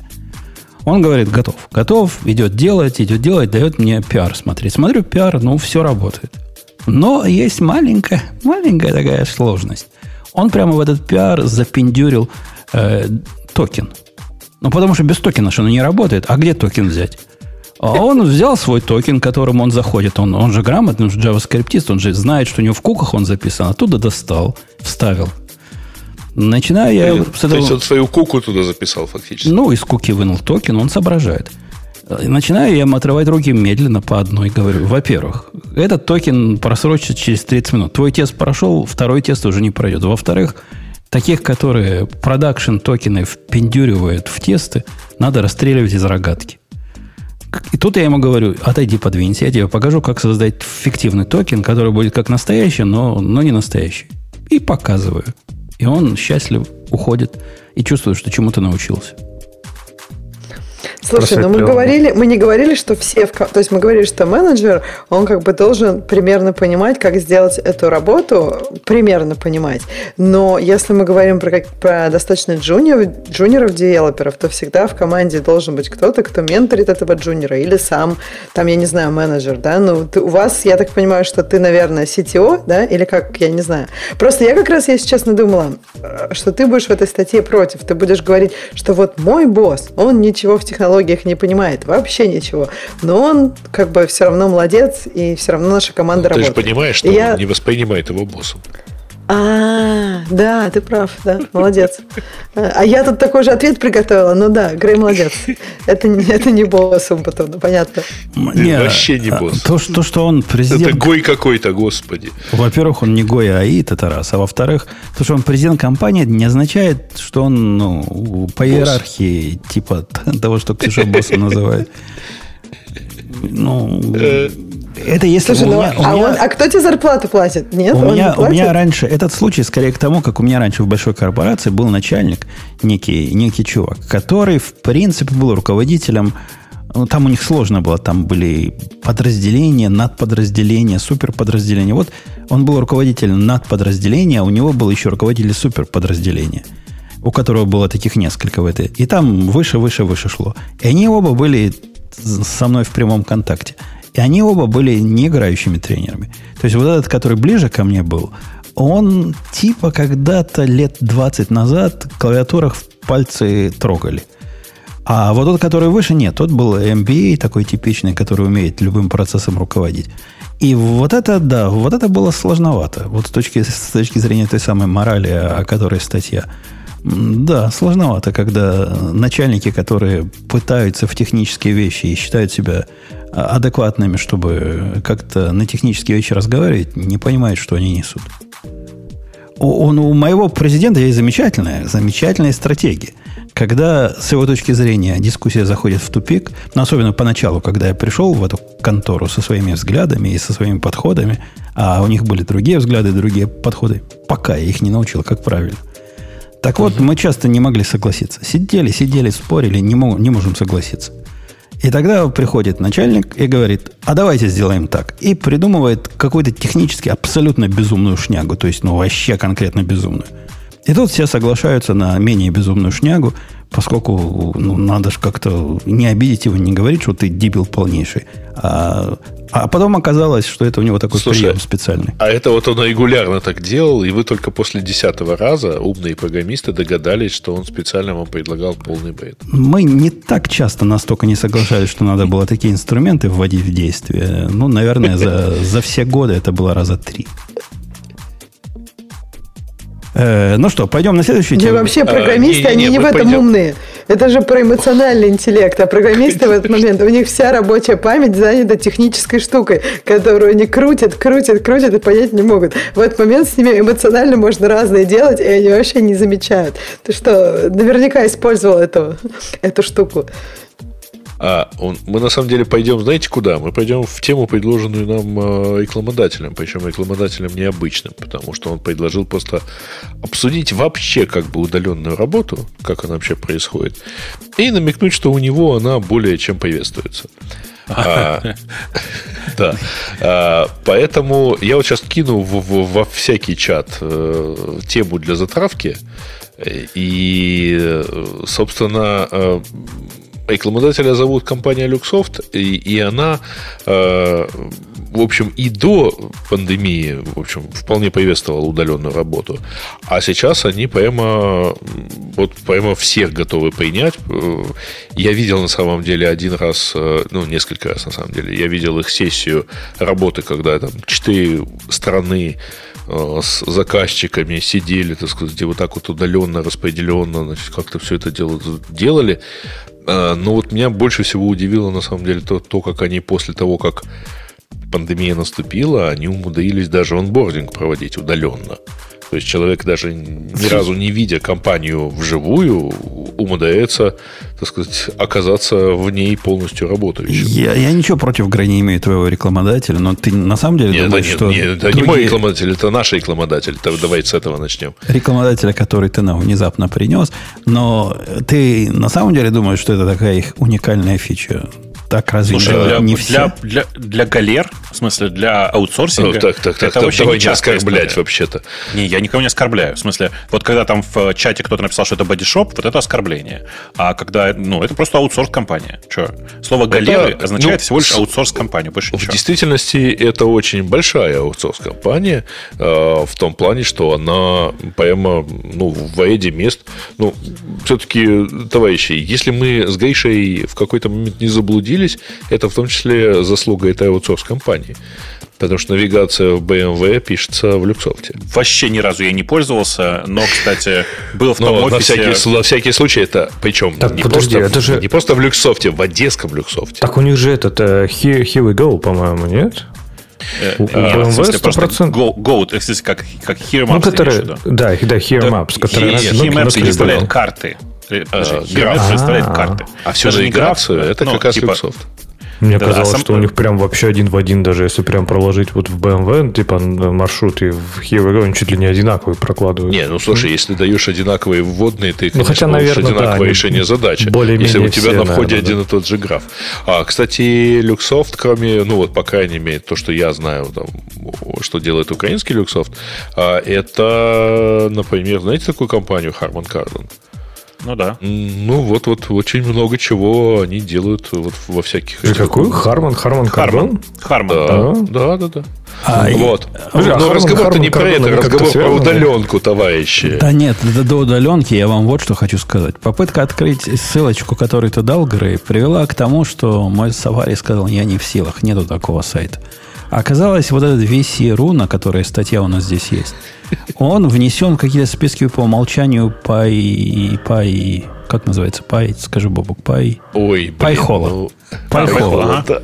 И, То есть ты чтобы... такое себе настроил, что вообще не знаешь, чего у тебя там случилось, да? Это во всем мире. Так что, дорогие слушатели, если вы эту ссылочку не можете Слушай, открыть... Слушай, в каком мире нафиг? Ну, перестань. Я руками никогда ви си точка ру не вносил в черные списки. Я вообще Слушайте, это... не знаю об этом. О чем, о чем вы говорите? Списки в Пайхоле – это списки от Эдгарда и еще чего-то.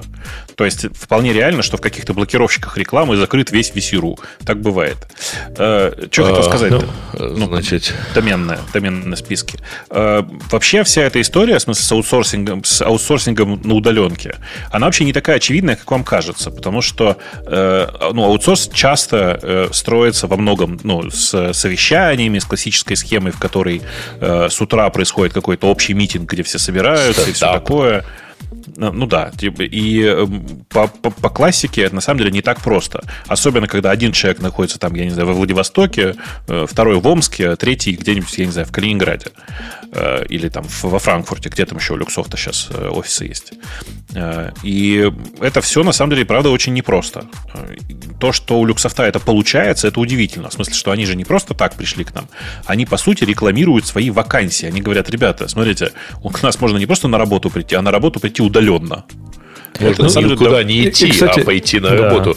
В чате есть ссылочка на сайт карьер люксофт точка ком, и там вакансии, так сказать, от Америки до Сингапура. И по идее на них можно зааплицироваться из любого города России, Украины или откуда угодно. И ты, Хотя... кстати... Угу. Да, да. Я, я умпутун быстро со стека сниму. Ты зря иронизируешь про то, что типа это все там типа так просто, да и все, все мы так жили, и деды наши так жили. Во-первых, удаленка это все равно достаточно экзотика. Именно, скажем так, не удаленка, а работа из дома. Но мне кажется, здесь, вот я, по крайней мере, то, что я читаю в статье, круто не то, что они перешли на удаленку из-за локдауна, да, из-за пандемии, как все.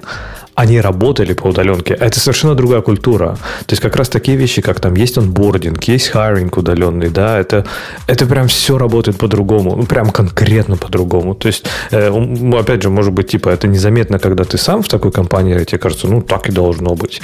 Но вот компания, которая никогда не работала удаленно и в силу причин перешла, часто это бывает очень больно. Поэтому компания, в которой есть культура удаленной работы, это действительно прям круто. Вокруг этого строятся процессы. Все, стендапы это там типа маленькая часть. Это же действительно сложно. Там вот у нас сколько? У нас сейчас в команде четыре-пять разных таймзон. Даже просто, в принципе, собраться поговорить, это прям не так просто. Главное, видео надо... не включать, когда в пижаме. А, а мы, Леха, хотя, хотя в одной тайм-зоне, но я просыпаюсь в то время, как мои тетки идут на обед. Тоже подобная проблема. И ничего. Есть, считай, что этому тайм-зона у Путуна просто такая своя. Да, да, живет по своей тайм-зоне, ему можно. Он по тайм-зоне Израиля просто живет. Да не, мне кажется, он по, по таймзоне где-то в середине Атлантического океана живет. Да? Ну, а нет, на, наоборот, нет, иначе. Он по нашей, наверное, по таймзоне, вашему, да? Да, по вашему, по Калифорнии. Да. да, ты по Калифорнии живешь. Ну, welcome to our world. Нет, я согласна, таймзон это жесть. И вот я, я просто, я работала очень с разными таймзонами. Да, ты уже ждешь мая месяца. А, мая месяца? Зачем? Ну, вы же будете выходить в, в офис и обратно. А, нет, в мае месяце мы не будем. А кто тебе сказал, что мы в мае месяце? Ну, я новость где-то видел, то ли с шестого мая, то ли с шестого июня. Это очень старая новость. Очень старая новость. В смысле старая? Не-не-не, наверное, на самом деле Грей новое видел. Да, это там написано было, я не знаю, написано или нет, что это очень мало людей выходит. Прям это вот прям первые люди. Ну, поэтому начинают возвращаться просто. Да, я совершенно точно не буду в первых рядах, потому что меня не интересует рабочий день в маске.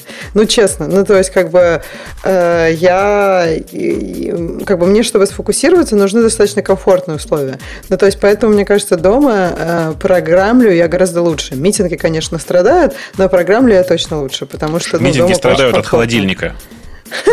Нет, митинги страдают на самом деле с теми, кого как бы с кем очень плотно, хорошо не работал раньше. То есть, потому что, мне кажется, очень как бы теряются какие-то вещи, какие-то тонкие детали. Тех, кого ты знаешь, там по выражению лица можно понять. А кого нет, надо, это, конечно, все. Слушай, вам Oculus не раздают вот, для более, так сказать, тесного общения? Только порталы. Но портал – это уже большое дело.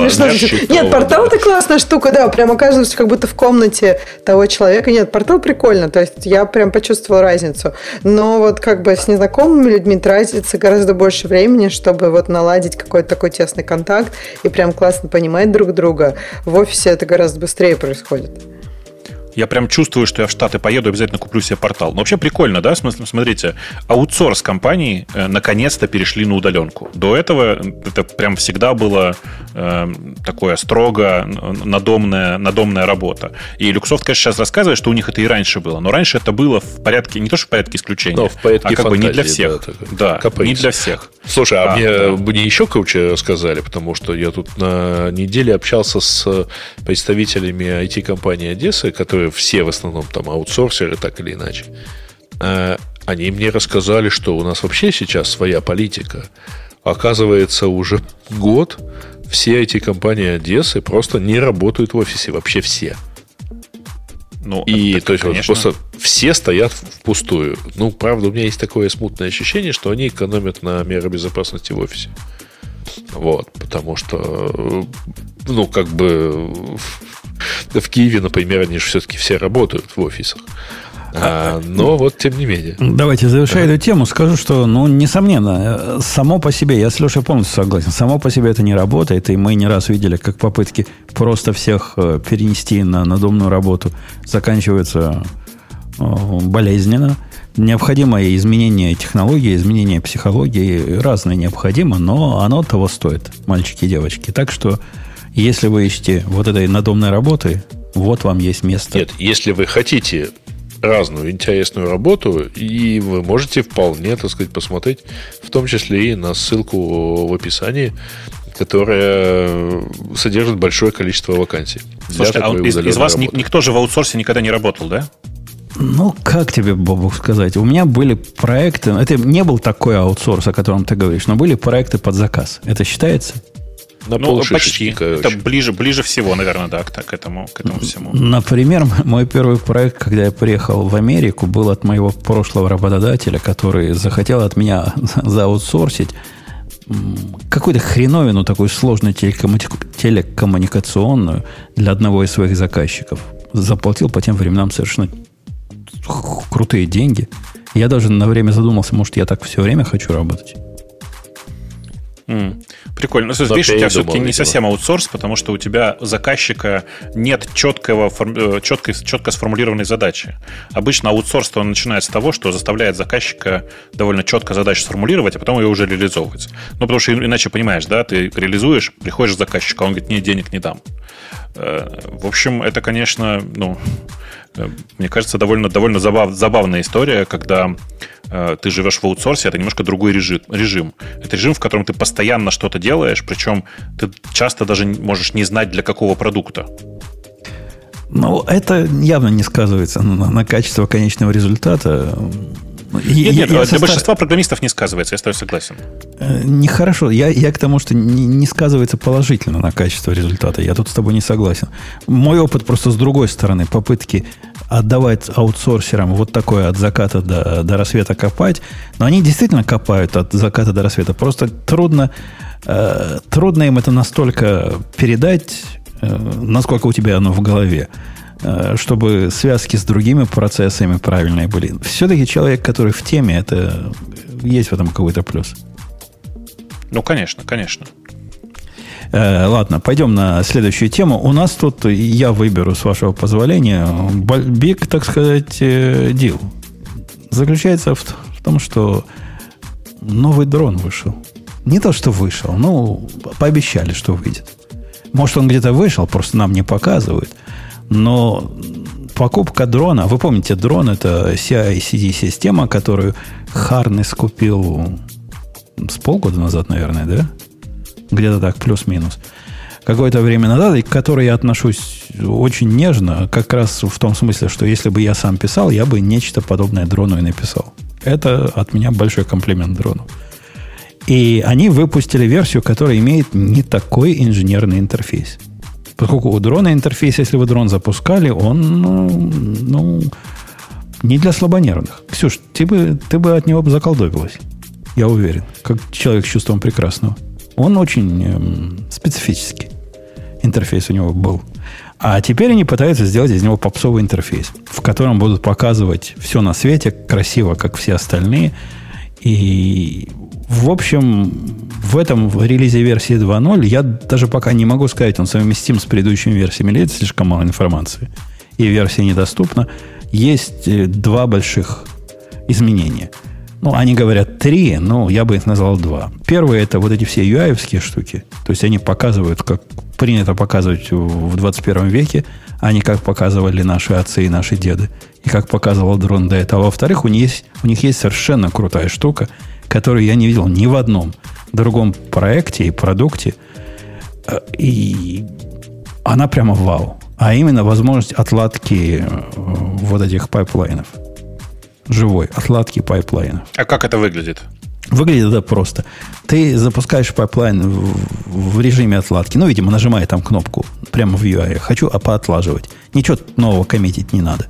И в тот момент, когда происходит падение какое-то, оно тебе поднимает шелл, по которому ты можешь зайти внутрь этого контейнера, в котором это бежало и упало, и делать в нем, с ним все, что хочешь. А, ну, логика понятна, да. В смысле, если она просто в этом месте shell вызывает, это похоже на отладку, действительно. Ну, это ближе всего к отладке. И да. Со всеми остальными это же целое дело. Это надо заводить специальный бранч для отладки своих пайплайнов. И в него коммитить, пушить и смотреть, что получилось. Опять, закоммитил, запушил, не получилось. Тогда ты дебаговскую информацию печатаешь. И у вас в питоне так и отлаживают, я знаю, принтами. Но нормальным людям это, это кажется диким. Нет, в питоне можно отлаживаться как угодно. Внутри питона есть встроенный отладчик, именно не принтами, а такой, ну, как бы интерактивный. пи ди би. А, пи ди би. Ну, пи ди би есть, брейкпоинты есть, все, все, что надо в системе. А, я что хотел сказать. Во-первых, я хочу сказать про первое свое впечатление от этого нового э, дрона, который стал теперь частью Харнеса. Э, у Харнеса есть специфические проблемы, которые я знаю давно. И вот я вам сейчас скажу, а вы как бы поймете, о чем я говорю. Это ребята, которые, ну, как бы редко делают ровно то, что заявляют.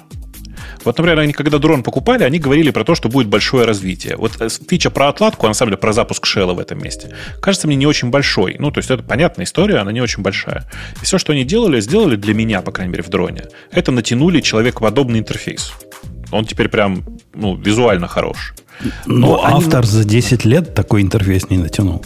Да-да-да, конечно, конечно. Тут просто они дизайнера нашли, все дела, это прям классно. Но при этом, знаете, вот у них чувствуется, что это Харнес.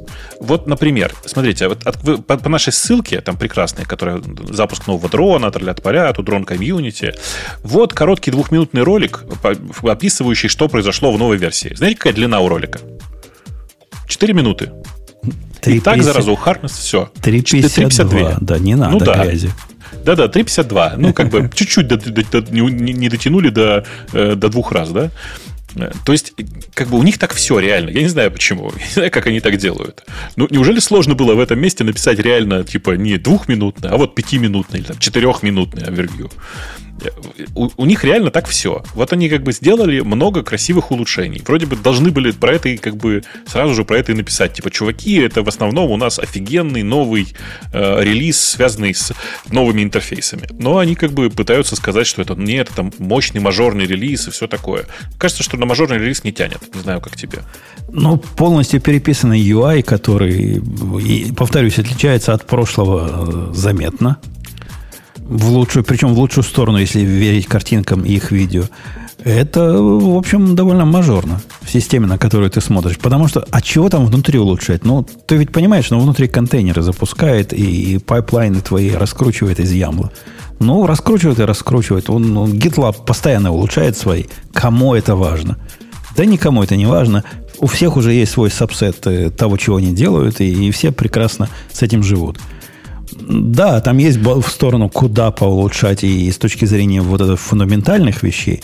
Но вот если бы они позволили делать, не знаю, из одного пайплайна триггерить другие в бесплатном плане, я бы сказал, ну да, это, это хорошо. Без такой-то матери, если бы позволили. Но на вторую версию не потянул. А то, что сделали, ну, вполне тянет на вторую версию. Хотя Слушай, я боюсь, а... что оно будет несовместимо. Этот чувак любит, любит ломать, ломать совместимость. Оно и так несовместимо. Слушай, скажи, пожалуйста, а ты как бы у себя-то чем пользуешься? У тебя дрон или у тебя все-таки пайплайны от GitLab? Ну, смотря где у себя. Раб... На, на работе, на работе. На работе гитлабовские пайплайны, и, в принципе, они меня устраивают. Я... Честно говоря, гитлабовский си ай считаю лучшим из того, что доступно для коммерческих систем. Для коммерческих, да. Дрон меня всегда радовал тем, что он, в общем-то, open-sourceный и такой открытый показательно. И с ним можно сделать, в общем, все, что захочешь. Ну, и okay. поэтому мне, конечно, дрон кажется гораздо более привлекательным. Не-не, GitLab же тоже, он open-sourceный, и, да. и раннер его open-sourceный. Все там open-sourceный, и в нем все понятно. Но для всех домашних проектов я, конечно, дрон пользую, потому что вся мощь этого GitLab мне дома сто лет не нужна уже давно. Эм, ну, ну да, и у меня тут вон просто Сван в чате, который спрашивает, типа, не перейти ли с Дженкинса на дрон. А, говорю, конечно, в смысле, это единственное адекватное сейчас решение.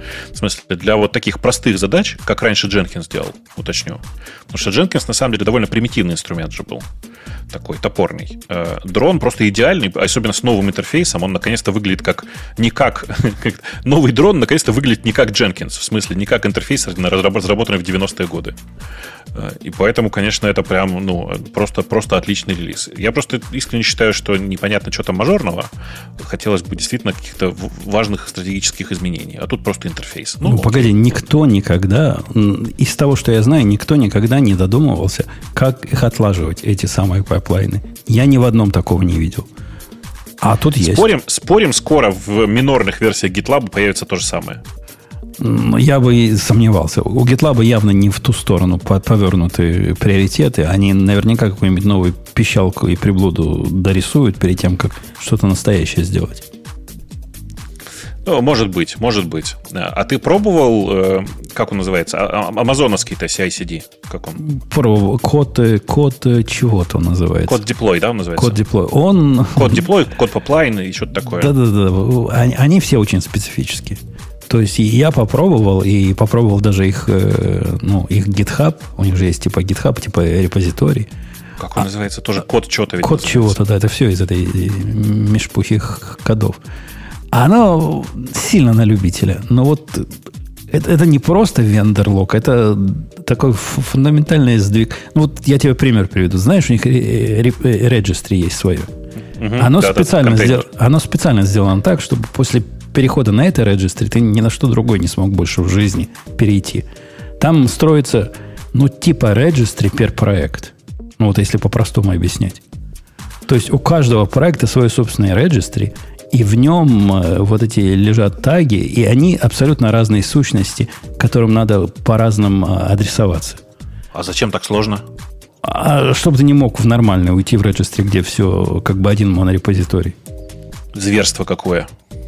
Это я так предполагаю. И, и там, там, там все вот такое. Это мне, мне видится, что продукты для DevOps от Амазона не очень популярны именно по причине, что они уж слишком специфические. И наверняка это не, не просто так, не случайность, что они такие специфические. Они вообще ни на что не похожи. А дрон, да, дрон красава. Дрон похож на все на свете. На нем можно делать простые и прямые пайплайны, а можно есть сложные и кривые. И это та, та самая система, которая вызвала у меня меньше всего неожиданностей. Система си ай меньше. Даже по сравнению с дружественным и прекрасным интерфейсом TeamCity, который я нежно любил и до сих пор отношусь к нему с большой теплотой, в дрон, я бы сказал, гораздо более предсказуемый и менее сюрпризный. Ну, ну да, и дрон такой, знаешь, он так, блин, как сказать, no hustle, без суеты. Он просто такой максимально понятный, прямолинейный. И что мне особенно всегда приятно было, знаешь, как бы, так как меня в документацию смотреть часто лень, я думаю, я, как бы многие так с дроном сталкивались. Ты сидишь, думаешь, а как бы правильно было сделать? Ну, и, и делаешь, как, как считаешь правильным. И оказывается, что так оно в дроне и сделано было. И это прям всегда, всегда приятно было. Так они, кстати, опенсорсную версию еще держат. У них есть типа вот некоммерческая версия, да, которую можно прям взять е- и есть, у себя там запустить. Есть. Я такую у себя рядом с джи ти эй запускаю, она обновляется, но второй версии нету. Но я бы не сказал, что это вида, вина вот этого Харнесса. У него и раньше такое было. Он анонсирует автор-версию. А где, а где, непонятно. И где-то через полгода только она становится доступной. Ну да, а пока есть э, тот самый э, ну, дрон точка ай о, в смысле, можно в, в облаке посмотреть все. А, ну уже ты думаешь, на дрон точка ай о за, за, за, запущено? Я думаю, что да. Но документ, документация еще не обновлена. Ну, окей, значит, в ближайшее время запустится, почему нет? А при этом картинки, в смысле, ну, вот это видео, которое двухминутное, которое длится почти четыре минуты, э, показывает интерфейс, который, мне кажется, очень приятным. Прям очень. Да, да, нормальный интерфейс. Не, не хуже, чем у других систем, относительно современных, и уж точно лучше, чем у Actions, который, которым расти, расти. У них там, у нас была статья, как они скролл-бар делали, но у меня нет сил про них говорить. Э-э, Бобук, а ты... Нет, Бобук выбирал. Грей ничего не выбирал. Было? Грей обидели сегодня. А он отошел же как раз, поэтому а, ты тогда... вовремя ему предложил. Да, вовремя. Да, Давайте я... про коскрин поговорим, потому что я его попробовал, и он офигенный. Давай. Давай. Видели, что такое коскрин? Короче, коскрин точка коу – это э, новая реализация скрина, в смысле, новая реализация э, ше, шерит скрина во время, например, парного программирования или еще чего-то такого, отличающаяся тем, что в отличие от большинства таких штук, э, это действительно, э, ну, типа шаринг окна, который у вас тоже будет выглядеть как окно. И это прямо офигенное ощущение, в смысле, ну вот реально, вот если вы зайдете на косскрин точка си о, вы обнаружите, что там есть видео, и это видео прямо вот оно ровно так, как работает этот самый скрин.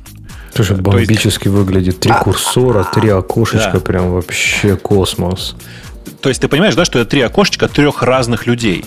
Ну, это типа у меня будет, да? То есть да, я да, увижу, у тебя типа, будет у три окошечка от, да, и от три двух курсора, разных людей, да? Один, ну, одно можем... от тебя, и, и их курсоры. Да. Огонь, это Слушай, гениально, а зачем по-моему. Это вообще надо? Я понимаю, что выглядит красиво, но мне просто интересно было. Ну вот, вот смотри, есть, вот сейчас можно представь... расшарить обычно окно, там, ну, например, какой-нибудь один таб, да, в браузере. То есть, что ты хочешь, программировать сразу с тремя одновременно, типа Нет, смотри, быстрые представь, шахматы? Представь себе, что мы с тобой вдвоем занимаемся почти парным программированием. Один из нас пишет код, а второй в это время его девопсит. Давай так аккуратно выражусь. А, Тебе okay. интересно смотреть, как я девопсю, мне интересно смотреть, как ты пишешь и комментировать. И это зачастую происходит параллельно, ну, иногда по очереди, да, но типа в зуме же что нужно? Там нужно отпустить экран, в смысле от, прекратить трансляцию, второй человек начинает ее транслировать, то-сё, такая возня. А здесь у тебя просто два окошка на экране.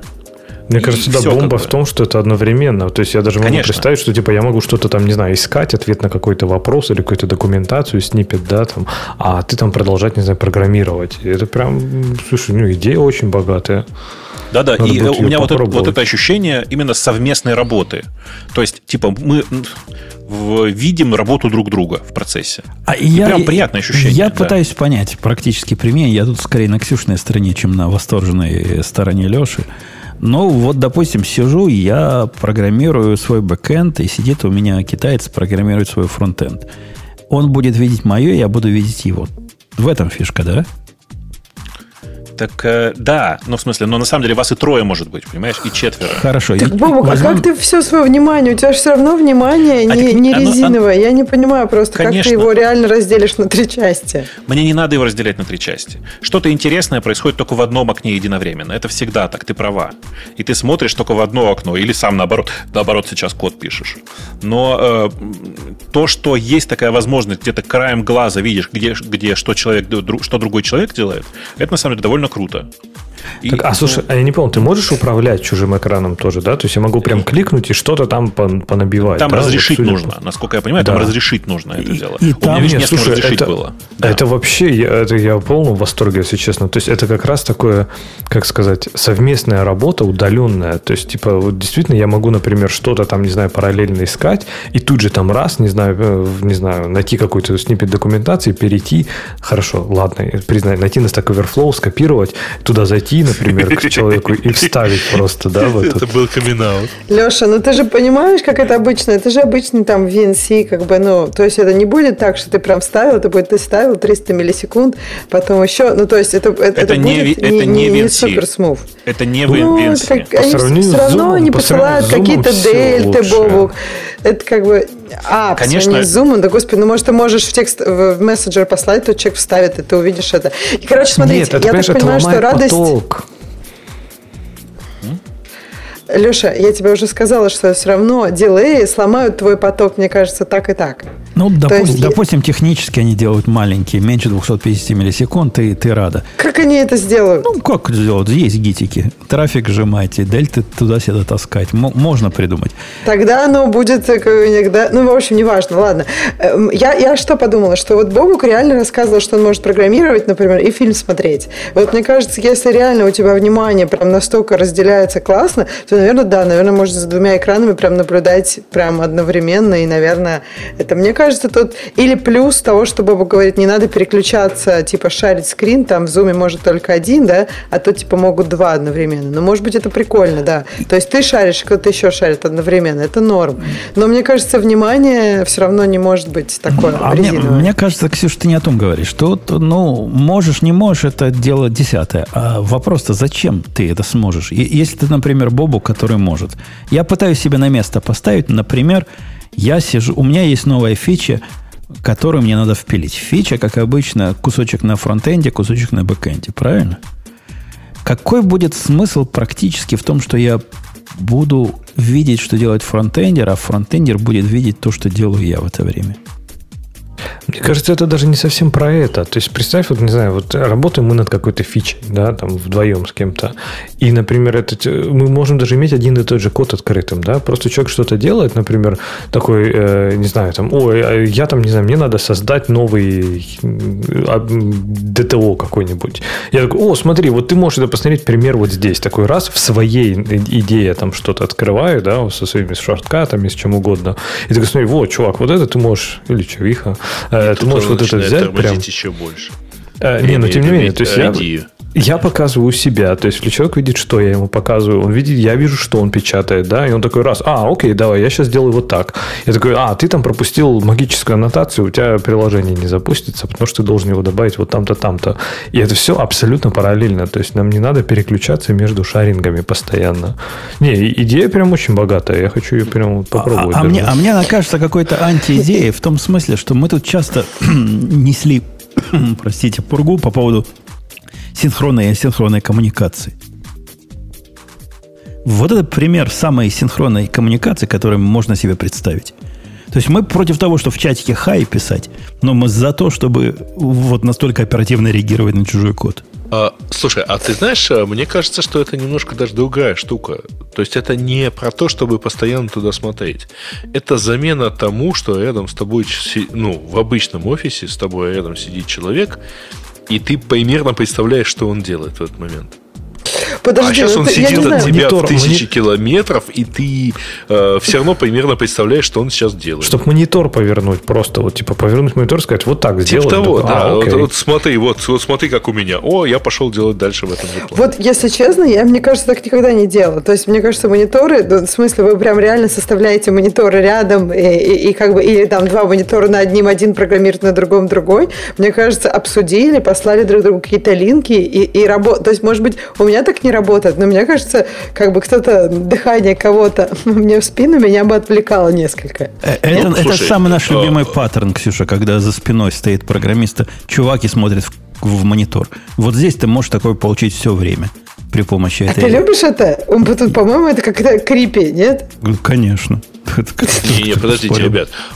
Смотрите, даже не трогая всех вместе взятых программистов, но ситуация, а вот смотри, вот как это у меня выглядит, или вот вот глянь мне в монитор, я тебе покажу, что я имею в виду.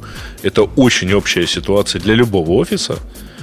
А если мы, соответственно, не в офисе, то вот эта штука как бы позволяет показать, что, собственно, я имею в виду. Ну, на практике, как я сейчас показываю китайцу, что я имею в виду. Я, если я имею в виду статическую ситуацию, я ему посылаю картинку. Если я имею в виду динамическую ситуацию, я ему посылаю видео, в котором воспроизвожу, что я делаю, да. Причем этой же можно еще добавить куда-то какие-то, ну, не знаю, в тулзу, которого Стаски делает, например. Ты видишь, у тебя проблема, забиваешь проблему, создаешь видео. То есть не только один человек может это увидеть, а сколько угодно после этого. То есть, как бы, не знаю, мне кажется, это некий оверхед. Вот я, я просто тоже, как умпутун, не очень представляю, где бы я это использовала. Бывает такое... иногда на митинг, когда действительно люди говорят, кто-то прецензи, ну, кто-то, например, шарит свой скрин, а кто-то говорит, а вот я хотел это что-то показать. Такое бывает. То есть, на самом деле, сделать какую-то удобную, простую штуку, чтобы быстро кто-то другой мог зашарить скрин, вот это, наверное, интересно, да. Но, опять же, я не уверена, что у нас есть такие ситуации, когда хочется, чтобы два человека шарили скрин. То есть, хочется, на самом деле, чтобы просто свитчнули скрин, но быстро. А я согласна, что Zoom там или любая другая технология, это все-таки не супер смуф. Там как-то, когда скрин перестает шариться, все там, э, в общем, да. Вы поняли, вы знаете. Да, он регулярно вот так это делает. Да, да, да, я там что-то другое странное говорю, происходит, Ксюш, на этом моменте. Я-то на самом деле имею в виду немножко другое, что это как раз решает какую-то вот проблему, связанную с тем, что ты и не смотришь туда сто процентов времени. Это не для того, чтобы тебе показали свой скрин.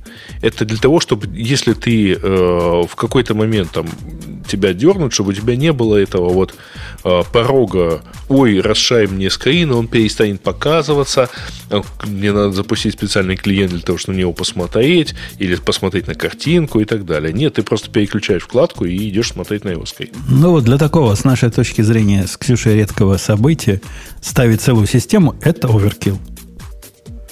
И я напрягся и попытался представить за последние полгода, какой бы у меня был use case для этого. Нашел один. Один за полгода. Когда по м, трагической ошибке все наши базовые контейнеры получили неправильную тайм-зону, и мы всем гуртом, буквально там, не знаю, в пять рыл, на перегонки это все чинили. Тут бы, наверное, можно было бы нечто подобное использовать, ну, чтобы синхронизировать деятельность оперативненько. Но это раз в полгода происходит. Мы и без этого засинхронизировали. Ну, ты поймешь, это... Вы обратили внимание, что мы все отрицательные примеры сегодня приводим относительно таймзон?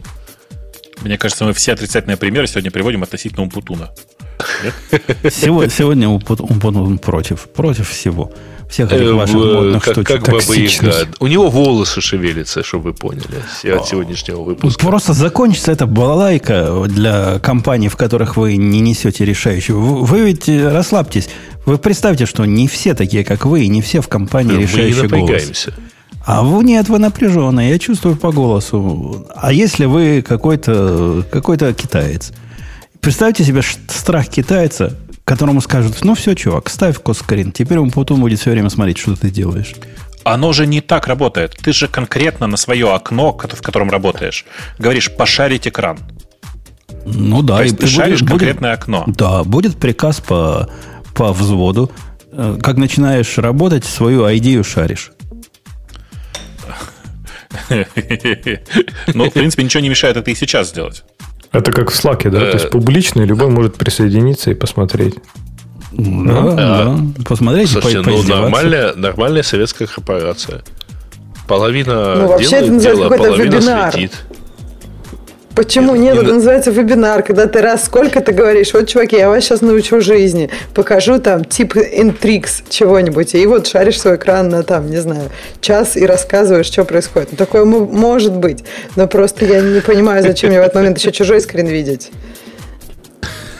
Это душераздирающее зрелище. Давайте посмотрим. Ну что, что следующее или давай, тему слушателей? Нет, давайте, у нас есть сегодня еще один рекламодатель.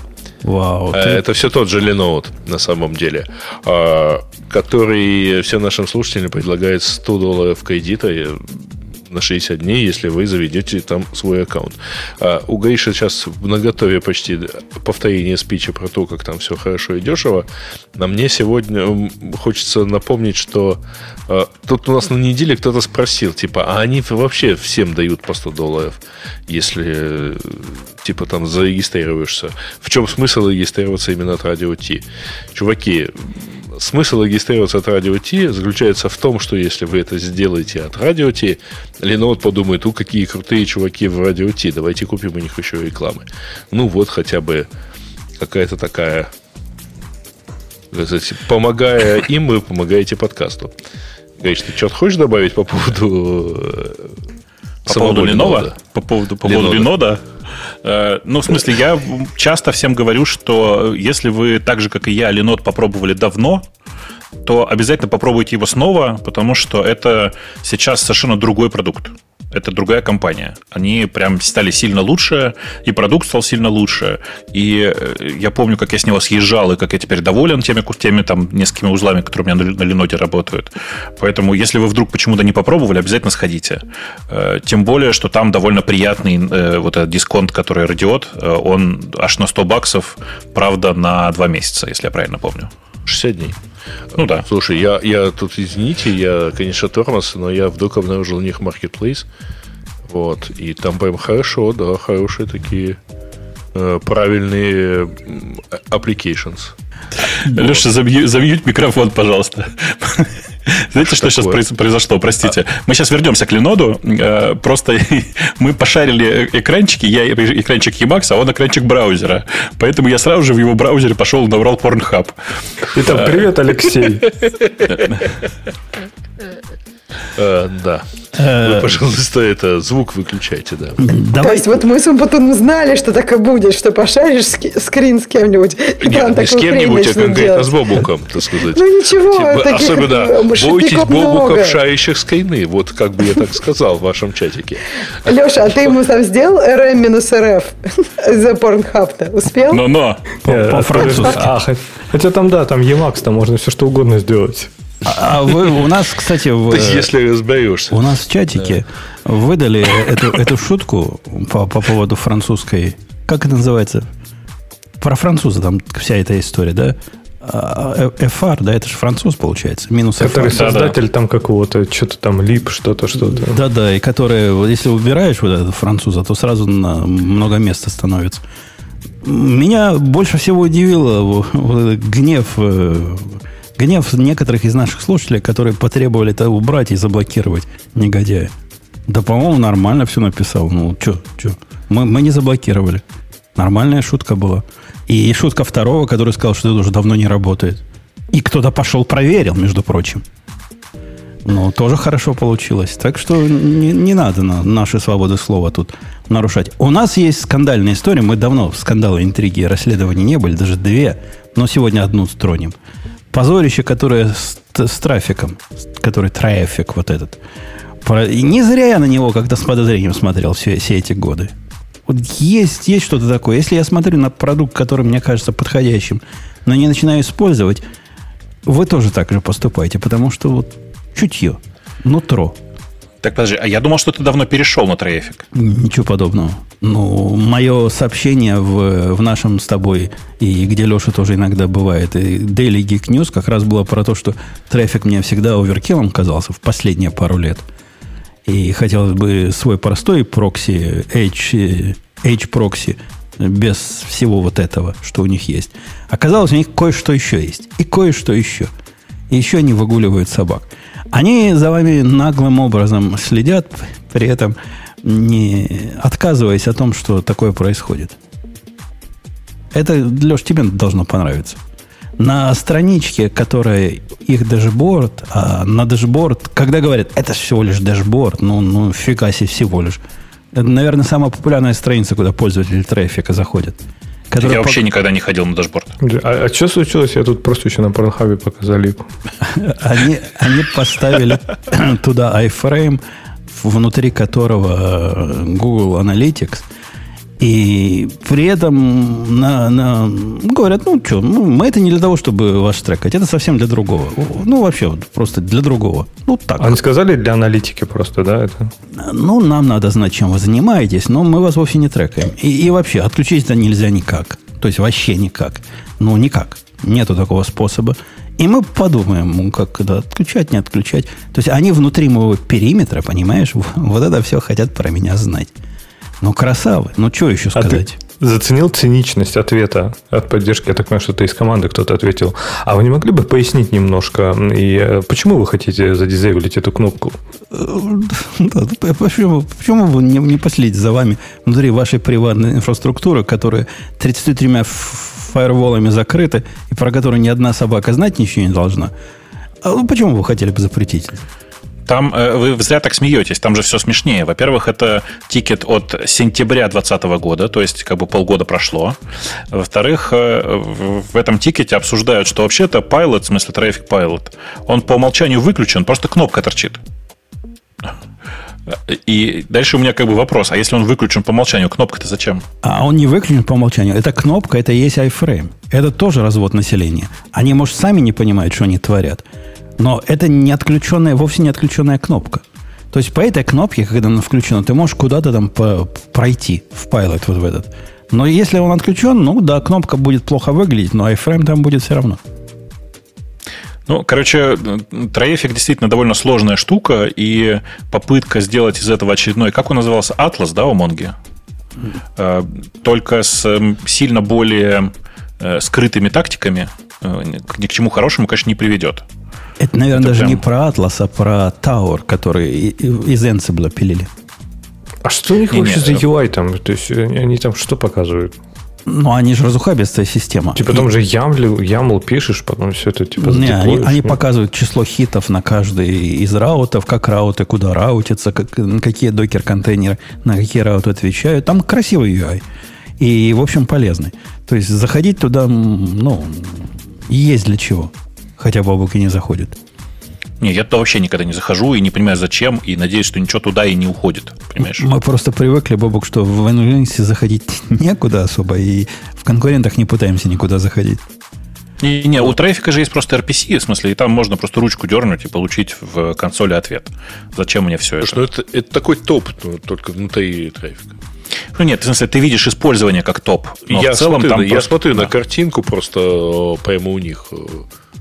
Как та, оно выглядит. Та, там ну, много разного есть. Там не только топ, там в том числе и распарсная конфигурация. Я плохо себе понимаю просто, что они получают, во-первых, пометив всех Google Analytics, а во-вторых, что такого особенного утекает от пользователей, которые туда заходят. Обождите, обождите. Информация обо всех процессах? О каждом хите? Э-э, в Google Analytics? Потенциально даже в Google Analytics. Да потому какая Google Analytics разница? Имеет доступ к этой странице. Подожди, какая разница в Google Analytics нет? У них стоит iFrame, который, в который они могут впендюрить все, что захотят. И он специально для того стоит, чтобы они впендюрили все, что захотят. О не, чем смотрите, тут еще беседовать? Из, подождите, JavaScript из iFrame не имеет доступа к основному окну. Поэтому, конечно же, он не знает, что там делается в процессах самого... Не, нет. Так, в... Кого трафик-то сам интересует? В последнюю очередь. Я имею в виду, что вот не утекает информация о процессах и обо всем прочем. Так ты почему-то про Google Analytics говоришь. Pilot-то имеет доступ. В смысле, что в тот момент, когда ты начинаешь им пользоваться, это всю эту информацию получает. Но это бог с ним. На самом деле ужас этой ситуации в, до, в другом. В том, что в тот момент, когда ты открываешь дашборд, Google получает информацию о том, что ты пользуешься трафиком. Понимаешь? Это ужасно, конечно. Ну, то есть, конечно. Так он просто знает, что ты ищешь, какие письма... Может быть, и не знает.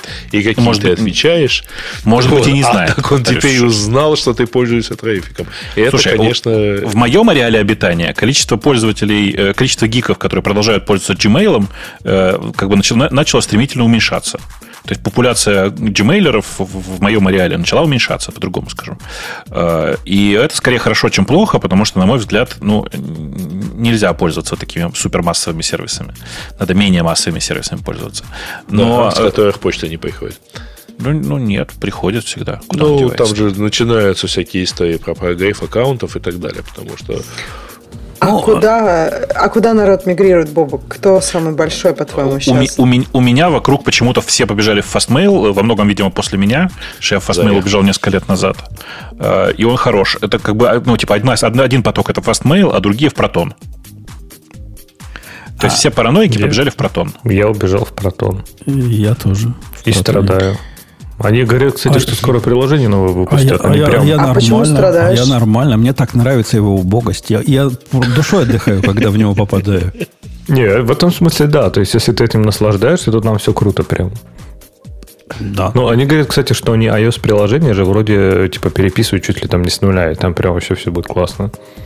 И там даже, возможно, будет этот фильтр по непрочитанным будет. Я им только что заплатил девяносто долларов на год вперед там за, за почту и за ви пи эн и за все за это. Так а как-то так за девяносто долларов? Я платил им семьдесят, что ли, за, только за почту. А там как-то складывается и хорошо. Там еще ви пи эн есть и так далее. Но у меня почта есть на, с кастомными доменами, доменами плюс ви пи эн до, по-моему, пяти устройств. Все это девяносто долларов. Да, абсолютно. А может быть, тогда есть смысл поменять подписку, просто типа взять ви пи эн. Хотя не знаю, зачем пока мне ви пи эн. От них. Как именно. Зачем? За всем.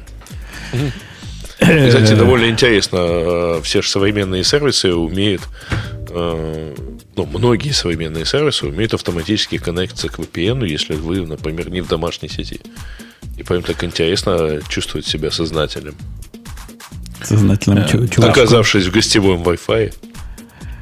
Что-то я хотел сказать. А, я хотел, знаете, что сказать? Что на самом деле, конечно, это все путь для слабых, когда люди мигрируют с Gmail в Fastmail или там, в Proton, как, как, как многие тут у нас. А путь для сильных, это, конечно, развернуть свою собственную почту, настроить там деким и все подряд. Mm-hmm. А, сделать это все обязательно на Linode, очевидно, потому что там дешевле получится. А, и ну, в результате потом... получить все проблемы с недоставкой почты. Слушай, на самом деле это не так. Это только в случае массовой отправки у тебя такие проблемы возникают. Во да, всем ну, остальном, если у тебя есть пи ди эф и таким настроен... Не-не-не, смотри. Да, если даже в этом случае у тебя возникает некий грейс-период, в течение которого от тебя почта обходит плохо. Не очень хорошо. Подождите, подождите. Я, я просто Бобуку не могу не сказать. Бобук, дружище, ты, ты знаешь, как я тебя уважаю. Я, Нет. И я тебя, расскажи. Я Новый тебя, осел, да. Я тебе даже своих восьми енотов простить готов, хотя они с тобой явно как-то связаны. Но ты несешь фигню. Потому что попытка, например, запустить почту с дикимами, со всеми, со всем, что хочешь, на любом, повторяю, любом инстансе от DigitalOcean приведет к тому, что ты мгновенно попадаешь, не попадаешь, тебя отлупает Google по списку, черному списку ай пи. И да, этим, в случае с DigitalOcean это так. И ты с этим не сделать только. Не можешь ничего вообще. То есть нет никакого нет, нет, способа не с этим бороться. Не только с DigitalOcean. Нет, нет, а, ребята, по умолчанию, кон... я просто так недавно залез в это дело чуть-чуть поглубже. Значит, по умолчанию Gmail и многие другие сервисы массовые грейлистят почту с новых доменов, со свежих ай пи и так далее. Ну, где-то на протяжении месяца. Да тут же не, не в том дело. Тут не то, что надежды нет. Это не свежая почта. Тут никак это не обойти.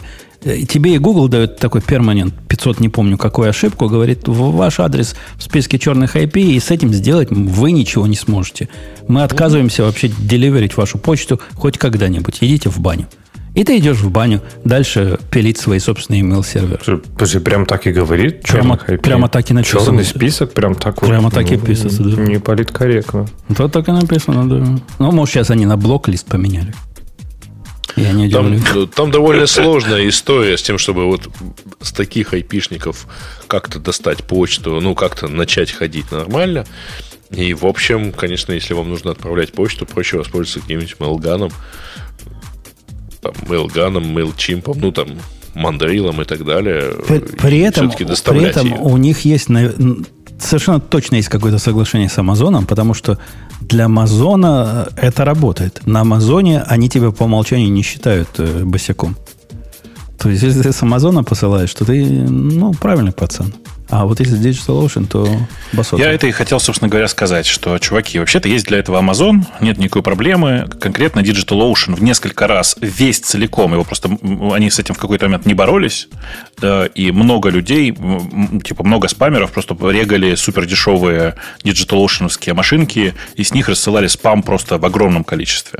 Потом их начали банить, они начали клочить, делать вид, что они работают с другого порта, потом еще что-то. То есть там как бы много было вокруг этого всего, связанного конкретно с DigitalOcean. Поэтому все ай пи DigitalOcean не подходят для почтовых серверов. Вообще, если вам как бы хочется поднять нормальный, нормальный почтовый хост, приходится, да, типа, брать Amazon, брать Microsoft, брать там, типа, вот, как ни странно, в Linode у меня точно так же сервер работает. Он как бы не очень много почты рассылает, прям скажем. В смысле, что у него там выходит, может быть, три письма в день. И, и нормально. Но сделать это, на самом деле, не так сложно, как кажется. Есть куча готовых скриптов, которые позволяют вам это сделать. Вот прям... Работать оно будет. Да, конечно, будут проблемы с доставкой в том смысле, что если вы хотите оттуда отправлять восемьдесят тысяч сообщений от вашего форума в почту вашим адресатам, то, конечно, у вас, в смысле, вы моментально залетите в блэклист, и вы оттуда не выйдете никогда. Но я, правда, как человек, который туда не раз залетал по, по одному из своих продуктов, скажу тебе, что выйти оттуда можно. Это выходится, но если тебя Google тебе поставил, то все, это сливая воду. Я бы посоветовал тем, которые пойдут бобоковским путем, немножко его упростить. И не посылать почту самим, а воспользоваться, ну, если вы в, в Амазоне, каким-нибудь смс-ом. Он копейки стоит. Simple Mail Server, сервис который. Посылать ну, через него. Слушай, не такие уж там копейки, на самом ну, деле. Не, копейки. Не, ну, если ты не, если ты не масс-рассылщик, то это вообще копейки.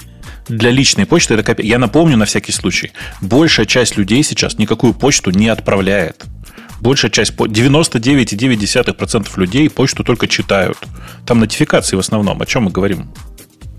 Подожди. Но кто-то же отправляет эти нотификации. Да, сервисы разные. А следовательно, мы же про разработчиков все-таки... Давайте говорить, что Transactional Emails а, есть а, специальные про них, сервисы. А про них я и как раз, как раз правильно Женя и говорит, что на самом деле отправлять нужно смс-ом. В смысле, отправлять готовыми ну, сервисами нужно. Да, не только. Ну, Сенгридом, можно, можно Mailgun, Mailgun, можно. Mailgun тоже копейки стоит, если вы не отправляете десятки тысяч. А, слушайте, на самом деле самый дешевый, если вы э, как, если у вас отдел маркетинга пользуется MailChimp, у него точно есть дофига бесплатных e-mail'ов в Mondaily.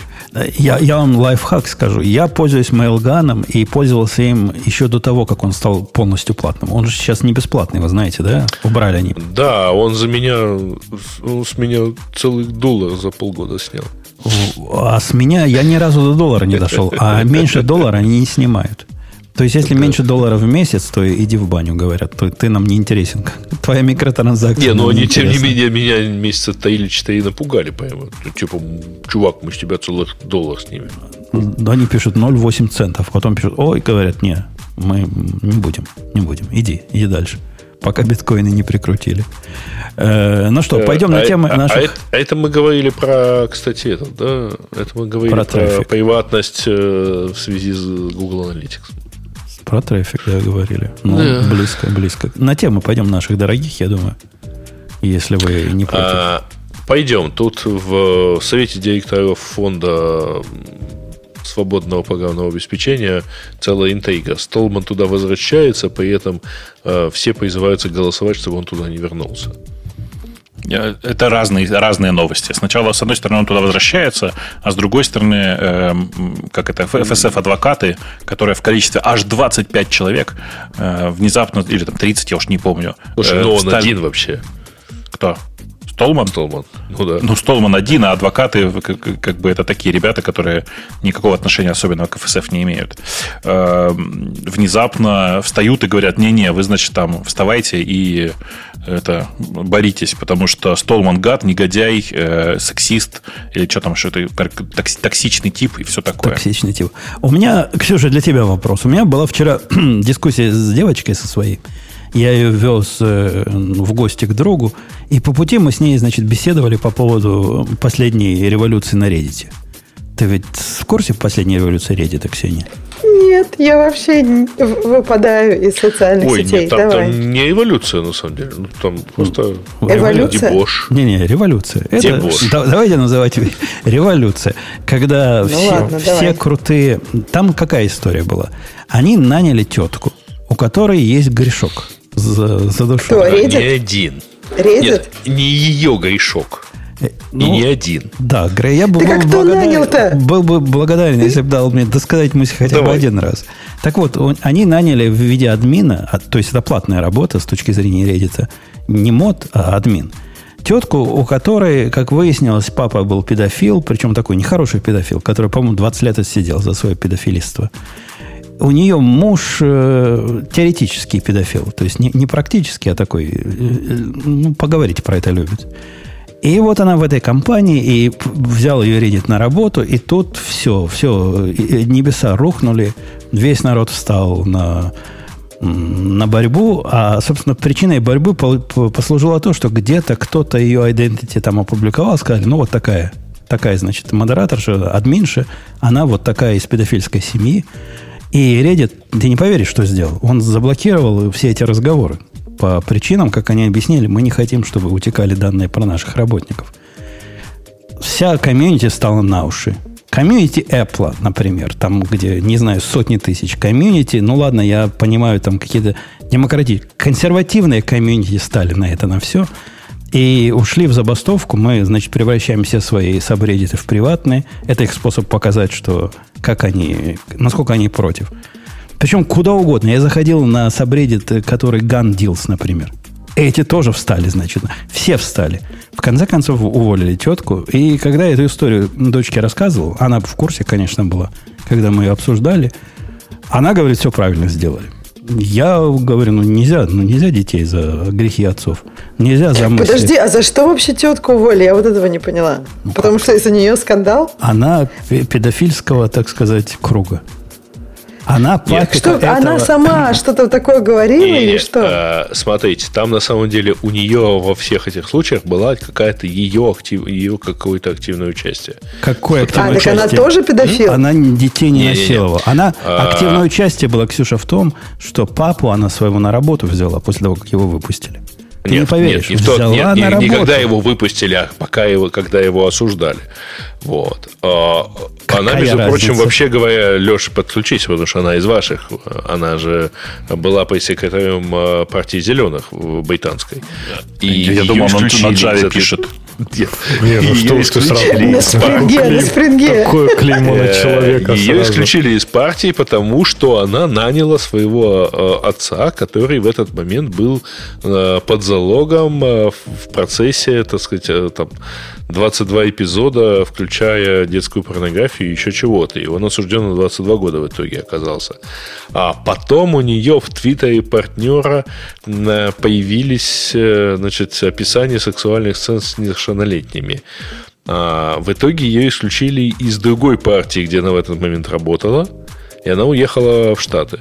Так и... ей надо просто к Тори было подключиться, они всех берут. Там вообще нормально, без разбора. А потом, Она потом... бы сразу руководящую должность бы получила. Я, я, я все еще не понимаю. Ксюша, ты понимаешь, в чем ее грех? То есть, за что ее с работы гнать? Нет, я вообще пока не понимаю, что происходит. А ну, это есть... вся история. Вот это вся история, которую мы тебе рассказали, тут нет ничего скрытого. Нет никаких доказательств, даже слухов нет о том, что она где-то каких-то детей насиловала или какую-то детскую порнографию распространяла. Нет, ее грех по ассоциации. У нее папик такой, ну и ее муж такой странноватый. За ну, что? Да. Где? Почему? За что эту Так тетку? Подожди, а эти сабреддиты, они стали на забастовку, чтобы сабреддиты ее уволить? Перешли в закрытый или просто режим. Им не понравилось, что нельзя или... это обсуждать? Не-не, за то, что ее уволить. А, Конечно. Что, а ее просто уволить. Взяли на штатную работу модерировать, по-моему, ю кей политикс, да? Что-то такое, ну, какое-то такое. Короче, значит, то, что комментировали в качестве, там, почему, собственно, весь этот протест, что этот человек, который стал штатным сотрудником Reddit, может симпатизировать педофилии, потому что, ну, в общем, она как бы ни разу вот не осуждала ни отца, ни партнера, который вот такое в Твиттере. Мысли, Слушай, ну, ю эс политикс, там, в общем, про педофилию ничего нет. То есть, это тогда не какой-нибудь детский Reddit модерирует. Мы, мы же надеемся, что ю эс политикс там не будет ничего Нет, про не педофилию. ю эс, ю кей. ю кей, ты, не важно. Ты можешь Я надеяться надеюсь... сколько угодно, но Леша надеется правильнее. Ну, то есть, считается, что она симпатизирует педофилии, да? Но она типа Нет. ни разу не, обс... не осуждала. Надо... Видео с извинениями, да, было, надо было записать? И не одно. А видео с, изменя... с извинениями не помогает. Не, не помогло бы. Ничего не, пом... не поможет уже. И ее поставили в черные списки, и все, все толпой радостно замочили, как сейчас, я, собственно, к чему это вспомнил, как сейчас э, мочат э, Столмана. Я, я говорю, можно я вас осужу? Вы вернитесь к теме Столмана-то. Просто Столман в данном случае точно такая же история. Не то, чтобы он сам его самого, за самого по себе, так сказать, осуждают, а его осуждают за поддержку этого, как его, чуть не сказал, Каутского. Не-не, я согласна, Путон привел, по-моему, Боба, почему ты ругаешь Путон? Путон привел очень симметричную историю. Просто, мне кажется, это показывает, как общество боится педофилии. То есть общество не хочет иметь ничего общего с этим. И как бы тут это тоже, это просто что, показывает какие-то эволюционные механизмы развития общества. Общество просто... Все так, просто Столману претензий про педофилию-то нет. Там история про так, к ней Эпштейна. Тоже нет.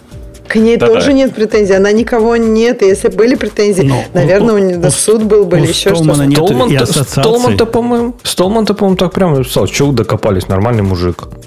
То есть он же там типа написал какое-то письмо свое. Там. Ну подожди, но она раз... тоже отца своего взяла на работу, не, не, значит, она считала, что нормальный все, мужик. Все так. Столмана на самом деле осуждают за то, что он не осудил Эпштейна. Вот как. Даже когда ну, он не то, что не осудил, такого. Он пытался его как бы оправдать. Он сказал, да, да что он... такого. Он, по-моему, что-то сказал еще про возраст согласия или что-то такое. Это было очень давно. Про возраст согласия он говорил больше десять лет назад. Ну, типа, это было супер давно. Ну, и ну, как все, бы... же, ну все же припомнят. Ну, камон, ну это же... Эти вещи, они не устаревают. Лучше Нет, такие Столман, вещи не там, говорить, там если по совокупности Столман. Причин. Там в целом же, типа, его там... И были же комментарии про поведение. Помните, там какая-то девушка переговорила, как он там в целом общается, что, типа, он там позволяет себе такие комментарии, какие-то шутки, что, типа, не всегда уместные, прямо так скажем. Ну, скажем так, параллели проводить это прикольно, но Столман... Не такой уж прям белый и пушистый, весь такой молодец, красавец, а вот злой интернет его осудил. Да нет, он ведет. Подожди, а девка, это, это женщина, я не знаю о ней ничего, девка, это было неуважительно. Вот этот, этот, эта женщина, то есть ты, она плохая? Я не понимаю, почему, ну то есть она белая, пушистая, или она... Да. Про нее я вот про эту историю слушаю первый раз. Но я к тому, что Столмана иногда рисуют как такого мученика. Да Столман мудак, и велся всегда как мудак. И просто за это поплатился, и все. Так, понимаешь, я вот, когда дочка мне такое говорила, я ей говорю, ну, смотри, есть большое количество людей неприятных, которые при этом хорошие профессионалы. Приводила ей примеры писателей, художников, композиторов, программистов. И, и что? И их Конечно. Решает профессиональная работа из-за этого? Почему? Нет. Слушай, разница? Ну тут же есть Нет, большая история. Я могу, если вы подожди, он потом рассказал про... Я могу вам рассказать про Эдуарда Успенского, который писал замечательные книжки про детей. Когда я узнала, что он там входил в какую-то секту и, и, и бил детей, то мне прям тошно стало. Я теперь не знаю, дядя Федор, кот и пес, это моя любимая книжка или нет? Ну, то есть, это большой вопрос. Мне кажется, он больше Столмана этой тетки. Слушайте, ну, мы все знаем yeah. человека, который был страшно неприятен, отвратителен в личном общении, отказывался от родной дочери и считал, что рак можно вылечить фруктовой диетой. Мы же не mm-hmm. отказываемся от айфона в связи с этим. Ну, тут, не, я обожил, он потом быстро вернул к тому, ты говоришь, что вот там есть действительно не, ну, не хорошие люди, но хорошие профессионалы. Так Столман не программистом идет туда работать, он идет в совет директоров. Это просто лидершип из лидершипов. Это человек, который лицо этой компании перед всем миром. Если бы он пошел туда работать программистом, ну, вообще не вопрос. А, ну, надо, а надо он ведь сказать, он программистом что... пошел. В чем он такого? Да, что говорящая такого... голова, опиния лидера. Что такого гениального сделал э, сеошного? Вот в чем он такой хороший? Прям погоди, погоди. То, ты, то есть ты, ты реально спрашиваешь, каким образом Столман к фонду относится как-то? Взяли вот, случайного нет, чувака в фонд? Не случайного чувака. Вот конкретно в последнем Последние, там, не знаю, три года. Что Столман делал для эф эс эф? Кроме Нет, позора. Последние три года он ничего не делал, потому что он два года от него отлучен. Ну, это сколько там лет? То есть, а к тому же, да, типа сорок лет назад он создал джи эн ю, джи пи эл, там, Emacs, красавчик вообще. Да, да, Столман это, это, это и есть эта самая э, тусовка. А тусовка это и есть Столман. И если вынудить из этой да тусовки... Нет, да, да, я, да, да, да. я как раз, кстати, категорически Слушайте, против а этого. Слушайте, а давайте вымем его, Новое... наконец, пускай он сдохнет. Как раз, Кого чтобы... тусовка? Чтобы ФСФ, ФСФ должен перестать быть вот этим, знаешь, не знаю, ругательством там типа нечесанных чуваков, которые там, не знаю, какие-то странные свои коммунистические идеи задвигают и прочее. Это уже давно индустрия, это уже давно не просто там типа толпа фанатиков, которые бегают вокруг, размахивая там свободу. Ну, так и зачем ей нужен нечесанный бородатый мужик? Вот. Новые, новые герои ФСФ — это другие. Это Нат Фридман, это Мигель, это вот эти ребята, вот эти герои ФСФ, вот это люди ФСФ теперь. Столман просто туда не вписывается. Ну да, прошла его эпоха. Окей, okay, okay, не вписывается. Я бы с этим даже согласился. Но не вписывается куда-то. Собрались, проводили его на заслуженный огонь. Впис... Но его ж не так проводят. Его не поэтому ну, проводят. Ну, скажем так, он не вписывается в том числе своим поведением. Побывал бы, вот. Ну, побывал бы. Ну, ну, ну, куда? Ну, где поведение? Какое поведение? Я последний человек, который пойдет за, за этого э, ненормального коммуниста подписывать э, петиции. Однако у меня рука чесалась подписать, потому что, ну, возмутительная абсолютно ситуация. Слушай, мне кажется, он потом все-таки тут есть разница, когда ты говоришь «хорошие профессионалы» и когда ты говоришь ли, ли, ли, «лицо чего-то». То есть, как бы, мне кажется, от, ну, когда ты лицо какой-то компании, организации, от тебя, как бы, ну, требуется как-то быть инлайн с этой компанией и организацией. То есть, в этом, мне кажется, это, ну, то есть, это вот слишком, так это работает. Это слишком высокая планка и слишком высокое требование, которое доводится до полнейшего абсурда. И я абсолютно уверен, что, поискав в истории публичных пространств тех людей, которые не до конца параноики, можно найти что-то, за что этих людей легко заканцелить просто по самой не могу. Слушай, а почему тогда не канцелят всех? Ну, я не знаю, вот какого-нибудь, например, Обаму. Ну, канцели, канцели, не заканцели. Руки не дошли пока. А за... В смысле? Ну, ну, так не дошли. Если кого-то, если, если кого-то не заканцелили, да, пока, это не потому, что на него нету материала, а потому что пока у нас есть другие, которых мы канцелим. То есть ты хочешь сказать, что все педофилы? Ну, ну, потом, ну нет. Ну, кого-то можно легко заканцелить, кого-то не так легко заканцелить. Все равно есть разные какие-то уровни тут тоже... Да того, не, что люди делают, да, и насколько они свободны опять, в своих выражениях. Как мы только что выяснили, не надо быть педофилом, достаточно быть дочкой педофила. Ну, это, кстати, я согласен, что перегиб. Это какая-то странная немножко политика, что не за ее действия, да, а за действия там ее... Ну, вот я на чатик быстро отвечу, что там все опять начинают вот этот типичный пример. Покажите мне статью Уголовного кодекса. Это там не наказание, быть плохим человеком, это не преступление. Так его и в тюрьму не посадили. Ему просто сказали, мы не хотим тебя видеть в списке лидеров нашей компании. Да его даже в программисты возьмут, или там в кого он, в технические какие-нибудь. То есть он наверняка не лишен работы. Опять же, тут разговор о том, что то некоторые очень не публичные то, работы да, там, побили, да, требуют определенного этого. И он потом, я понимаю тебя, ты, ты говоришь, что как бы, тебя хотелось, чтобы они требовали меньше, да? То есть, или, или ты вообще считаешь, что публичные фигуры, у них какие-то к ним больше требований, или не считаешь? Я, я считаю, что профессиональную деятельность и твит, личный твиттер-аккаунт связывать могут в голове только больные люди. Но, тем не менее, в случае со Столманом это одно и то же. Да, это его, его профессиональная деятельность, быть публичным человеком. Это совершенно другие вещи. Это совершенно другая ответственность. Он Слушайте, не мог этого в любом не знать, случае, не понимать. Чё, чё, о чем мы, чем мы сейчас обсуждаем, не очень понятно. Я думаю, высока вероятность того, что он на самом деле вернется, и вся эта буря утихнет, потому что, э, ну, по большому счету, люди, которые подписали это, это требование прекратить, значит, возвращение Столмана, это, мягко говоря, не самые уважаемые люди в этой самой опенсорсной тусовке. А большая часть уважаемых людей в этой самой опенсорсной тусовке спокойно воспринимает, что Столман вернется. Дальше посмотрим, дело похоже, посмотрим, как бы, как пойдет. Если он продолжит свою деятельность по поддержке Эпштейна и э, разговорам сомнительным, действительно, особенно когда ты живешь в Штатах, о возрасте согласия. Хотя, кстати, блин, ну ладно, да. Э, в смысле, вы знаете, да, что в чем там была история? Там была история про возраст согласия или семнадцать лет. Напомню, в некоторых штатах возраст согласия шестнадцать, а в некоторых восемнадцать. И как бы фиг знает. В Америке все очень сложно. И тема Но... возраста согласия, кстати, в Америке не табуируема.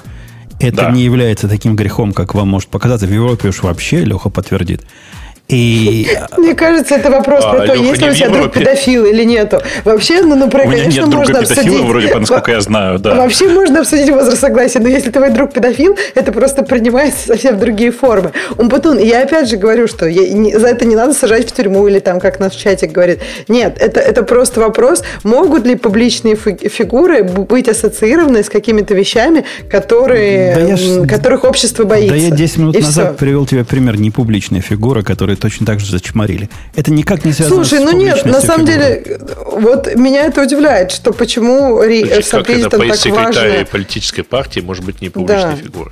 Мне кажется, все-таки это, видимо, публичная такая а, должность. Пресс-секретарь партии, который работает админом Reddit, это, конечно, админ Reddit, это политическая фигура, но базару нема. Не-не-не, смотри, у нее вот история как раз работы в политической партии, где она по умолчанию политическая фигура. Ну, а это как-то относится к тому, что его уволили из Reddit? Ну да. Ну, потому что за те гайки, так сказать, окей, ну, нечего было нанимать. Понятно. Э, давайте на следующую тему пойдем. Давайте пойдем, потому что тут релиз языка Crystal один ноль ноль, Ruby подобный язык с нативной компиляцией. А мы разве про него не говорили уже? Очень давно когда-то, несколько лет назад. Но это типа релиз, поэтому... А, я, я помню, что мне понравился. Он такой действительно сильно похож на Ruby, но тут, видишь, человек правильно подчеркнул основные фичи. В том смысле, что нужно понимать, что э, сравнивать его сейчас будут с Go, а у него, по сути, а он по сути, однопоточный. В росте, в расте. Он, по сути, однопоточный. Вот. И, и, в смысле, однопоточный в том смысле, что между э, вот этими рутинами нет простого способа э, взаимодействия. Вся прелесть же Go как раз в том, что он как бы и многопоточный, и при этом работающий, ну, как бы с прозрачной передачей данных между э, рутинами. Ну, мы Go, надо Тут сказать, как любили, бы ничего этого нет. любили, когда он и был однопоточный тоже. Не кон... Он же был одно время не параллельный, но конкурентный. Да, просто это очень давно было. Ну, вот, ну, подожди, у этих же даже, по-моему, за этим, за флагом компилятора они сказали, можно что-то там включить, типа, многопоточность у Crystal. Хоть, нет, многопоточность там будет, а вот чтобы через ченнелы пробрасывать данные между потоками, я такого не видел. Ну, короче, в любом случае, в смысле, что тут можно сказать? Ну, очередной язык, довольно забавный. Я вот топлю за ним, кто-то топит за Crystal. Вполне себе какие-то интересные решения. Очень классно, что появляется много вот таких небольших языков, потому что, на самом деле, в, из, в них часто проводятся довольно интересные эксперименты над языками, которые потом в мейнстрим тоже пролазят.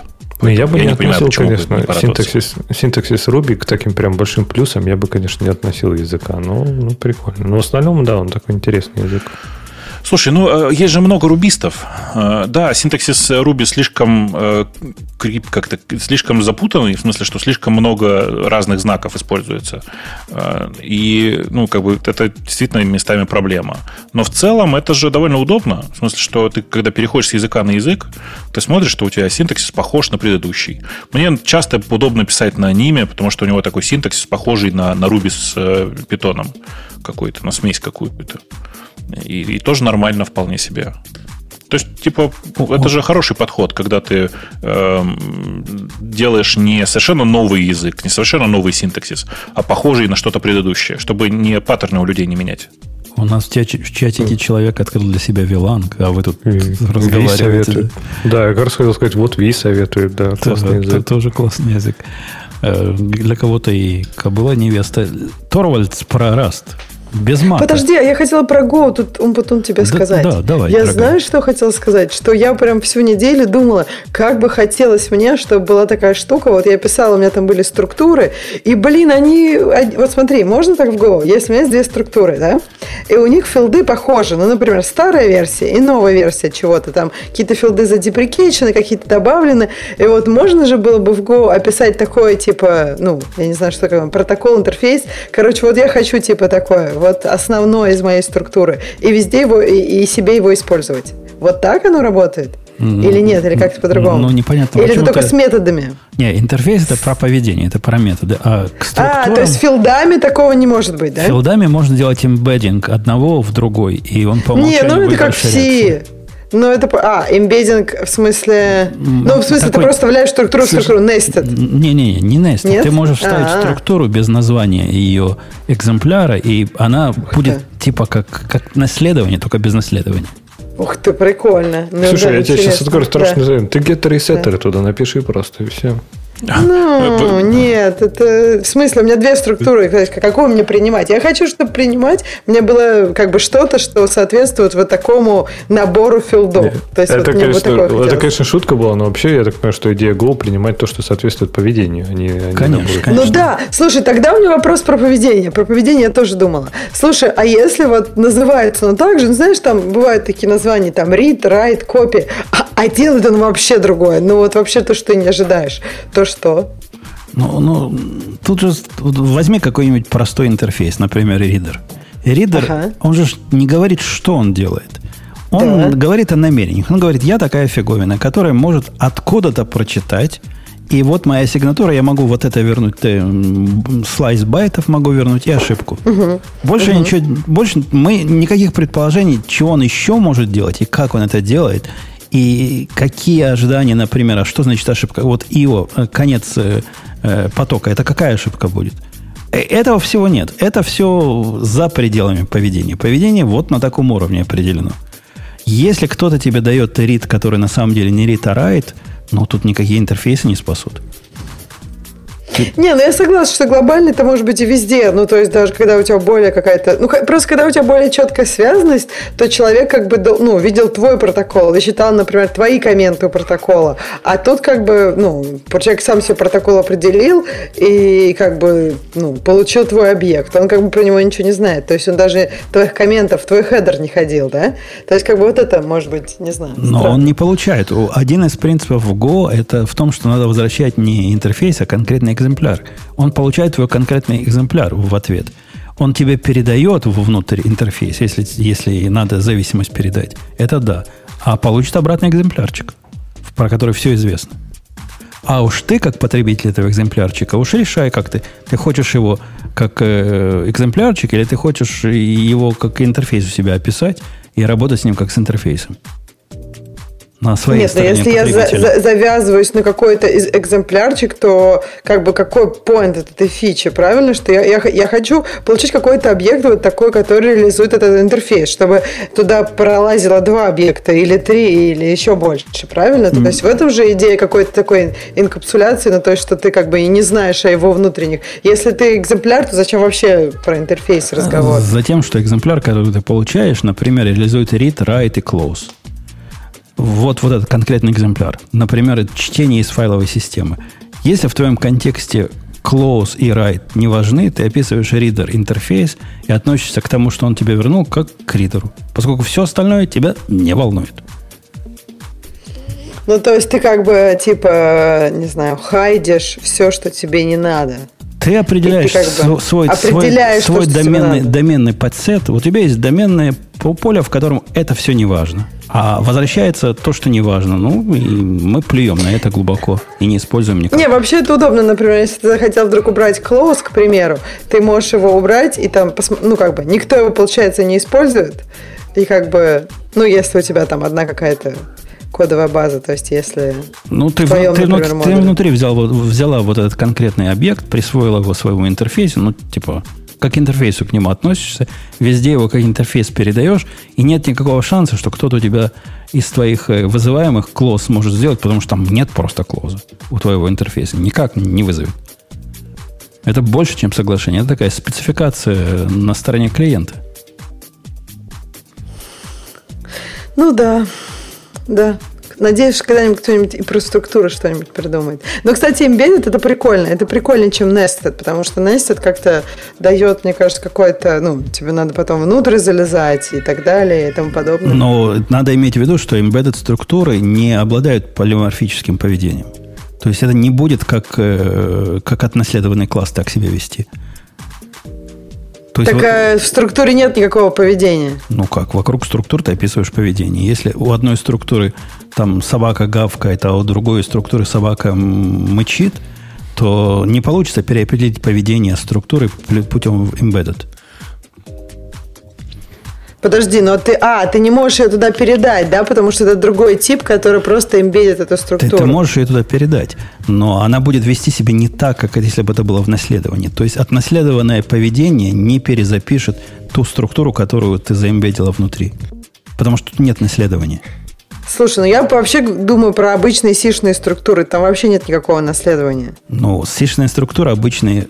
К ним не привязывается поведение. Структуры в Go это больше, чем сишные структуры. Не, не, я поняла. Я сейчас говорила про обычные структуры. А, структуры в Go это как классы практически, да? Да, да. Mm. Это как классы. Это... А почему они не называются объектами или классами, а называются структурами, чтобы легче запутать было? Ну, черт его знает. Потому что они не ведут себя как классы в классическом понимании си плюс плюс и Java. Потому что у них, у них нет наследования, нет наследования? Например. Да. А. А, а в чем тогда выражается, э, типа, что функции к ним привязаны? Что есть функция, и она как бы как-то эту структуру получает? Или а что? Это, это точно так же, как в Python. Это такая фикция. То есть, это короткий синтаксис. Ты можешь вызвать метод класса и, и при помощи синтаксиса через точку, там, имя объекта, точка чего-то. А можешь вызвать и при помощи передачи того, что, ну, типа, как self в Python передаешь. Можно uh-huh. передать первым параметром вот экземпляр. Будет то же самое. Это синтаксический сахар. Это такие же классы, как, ну, я не знаю, такие же. У вас в Питоне вроде есть наследование, да, Бобок? Да, конечно, наследование в Питоне есть. В Питоне сложно с прайватами, а в остальном все как, все как обычно. Это чем-то, Ксюша, похоже на питоновские структуры с поведением, на питоновские классы, но минус наследование. Давайте потихонечку, что мы там, мы начали говорить про Торвальдса и Раст. Короче, Торвальдс в очередной раз высказался по поводу Раста в ядре, уточню, сказав, что ну, он особенно пушить это не будет, но вообще было бы интересно на это посмотреть. На самом деле, статья эта, она, видимо, задержалась немножко. Вот это конкретно. Мы, статья на зэт дэ нет, где автор взял несколько, как это, небольшое интервью у Торвальдса и этого самого, у Хармана на тему того, что там вообще, как, как будет ли Раст в ядре. На самом деле, Раст в ядре уже есть, поддержка Раста в ядре уже есть, в Linux Nest, в смысле, в ядрах, которые будут пять точка тринадцать и далее, есть готовый набор для того, чтобы писать драйвера на Расте. То есть это прям не то чтобы какое-то фундаментальное изменение, но тем не менее это довольно прикольно само по себе. А все-таки что сделали с добрым старым Линусом-то, а? Раньше бы он обложил бы и послал бы. Слушай, он на самом деле несколько раз включался в обсуждение Раста еще там несколько лет назад, пока он был тот самый. Пока его и не даже вылечили. Тогда он не особенно его критиковал, поэтому... Ну, вы, вы помните вот эти дискуссии, как, как он красиво посылал на попытки си плюс плюс туда притащить? Ну, это все-таки не надо сравнивать. Все-таки Rust сильно проще, чем C++. Он прям такой... Он ближе к C, чем к C++. Я бы сказал, что он такой, знаешь, такой примерно D. В том смысле, что он э, расширенная версия C, а не э, никаких объектов там и всякого такого. То он очень расширенная версия C. Да-да, да, очень расширенная, конечно, конечно. Типа, ну, просто с момента появления C пятьдесят лет прошло, и пора бы уже очень расширять что-то, мне кажется. Ну вот, то есть в целом, на самом деле, вы можете пробовать, в Linux Nest все есть. Не факт, что в пять точка тринадцать оно попадет, потому что, ну, там Linux может положить себя, так сказать, поперек и сказать ни за что. Но в целом уже можно. Тут есть важный момент, что писать на это можно только драйвера. То есть вы можете из э, драйвера, написанного на Rust, использовать вызовы э, ядра, но в обратную сторону это не работает. Из ядра использовать растовые библиотеки вы не сможете. Понятна, да, логика? Mm-hmm. То есть одно, одно, однонаправленная, короче. Mm-hmm. Я, я лично удивляюсь, что они прогнулись под ростовчан. А никто не прогнулся еще, подожди. То есть это же Linux Next, это место для экспериментов. Что там будет в, в реальном в ядре в пять точка тринадцать? Ну вот это Харман с Linux решат в, какой, решат в какой-то момент и вперед. Чувствую прогнуться. State of Serverless Computing двадцать двадцать один. Мне кажется, это ну, слишком большая статья для, для обсуждения слушателей. Но я, кстати, хотел сказать, Женя, а ты посмотрел эти новые лямбды для этих, для эс три объектов? А мы даже в темы я их вставлял, но как-то разговор не зашел. Ну, просто. Проскочили, да. да. Ты просто, ты можешь в двух словах объяснить, зачем это? Чтобы можно было триггерить эс три лямбды, по-моему. Так оно и раньше можно было. Mm. Нет, там логика другая, смотри. Тут сейчас в чем вся фишка? Ты сейчас дергаешь какую-то ручку эс три, говоришь, дай мне такой-то объект. А он вместо того, чтобы просто тебе его отдать и вызвать триггер с каким-нибудь, с какой-нибудь лямбдой, он идет в лямбду, выполняет ее и вместо объекта возвращает тебе вот эту вот, вот эту ручку. То есть вот это и вывод этой лямбды. То есть, по сути, тебе ты, ты можешь делать фильтры на лету. Ну, я примерно понимаю, о чем ты говоришь. Ну, как это туманно. Use case. Ну, ну, и мне тоже не очень понятен use case. Вот я как бы его так нащупал в таком виде, что это фильтр такой. И, ну, не знаю, там, типа, ты запрашиваешь какой-то объект, а я в него встраиваю watermark. Например, если это картинка. Понимаешь, да? Да-да-да, понятно, в принципе. Но оно и раньше вокруг эс три можно было накрутить вот такие автоматизации на лету. У них там куча боковых сервисов было про это. Ну, ну да, но просто сейчас это, видишь, такой встроенный, простой этот, простой э, объект и все. Окей. Okay. Эм, это посмотрели, Dispassionate Developer посмотрели. Эм, в очередное, очередное обсуждение Dino... Мне кажется, это прям тяжело будет. Или мы обсуждали вообще эту тему? Или мне кажется? Короче, мне кажется, что мы... Дино да, точно мы, обсуждали. Мы обсуждали эту тему, на самом деле. Вы можете поискать, у нас где-то она есть. О вещах, которые... Типа, автор Дино сказал, что он жалел, что нету... Не, не добавил изначально в Node.js. А я не знал, кстати, что Дуров создал Дино. Дуров? Ну, посмотри на видео, прям так похож вообще. Пошел посмотреть. Не, вообще не похож. Ты просто не видел Дурова, мне кажется. Так, леваки написали открытое письмо. Здравствуйте, товарищи. Дальше мы обсуждали по джи пи эл. Короче, дальше мы все обсуждали, ребят. Ну и замечательно. Ну и замечательно, что все обсудили. О, тут прошивка для клавиатуры с Rust на Zig. Ух. Че? А, слушай, не, это бог с ним. Посмотри там этот самый, один, как это, Космополитен Липси видел? Ну, а, мы же, а мы ведь про это не говорили. Говорили. Это не тоже говорили. Точно говорили.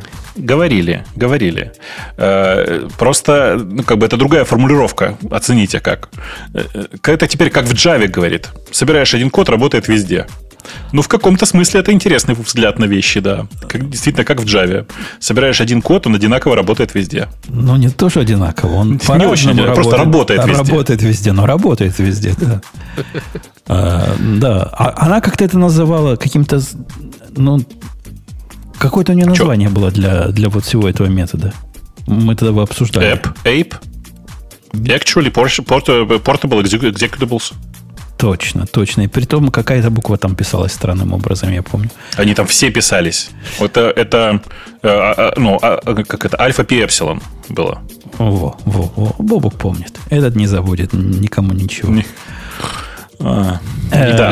Ну что, пойдем на этой оптимистической ноте, если Ксюше нечего добавить. Пойдем, пойдем. Пойдем. Ксюш, пойдем, пойдем. Тебе нечего добавить? Побежим. Ну, есть только много криков. Поех... На заднем фоне. По... По... По... Поехали на прощание, прощание славянки. Это шоу создано при поддержке Digital Ocean App Platform, новой платформы для построения современных облачных приложений. С App Platform вы можете быстро и легко строить, запускать и масштабировать как приложения, так и статические веб-сайты. Просто укажите свой GitHub-репозиторий, и App Platform позаботится об остальном. Благодаря тому, что мы используем нашу собственную инфраструктуру, стоимость такого решения будет значительно ниже. App Platform построена поверх Digital Ocean Kubernetes, что позволит вам мигрировать свои приложения, полностью контролируя инфраструктуру, в том числе используя мощный эй пи ай.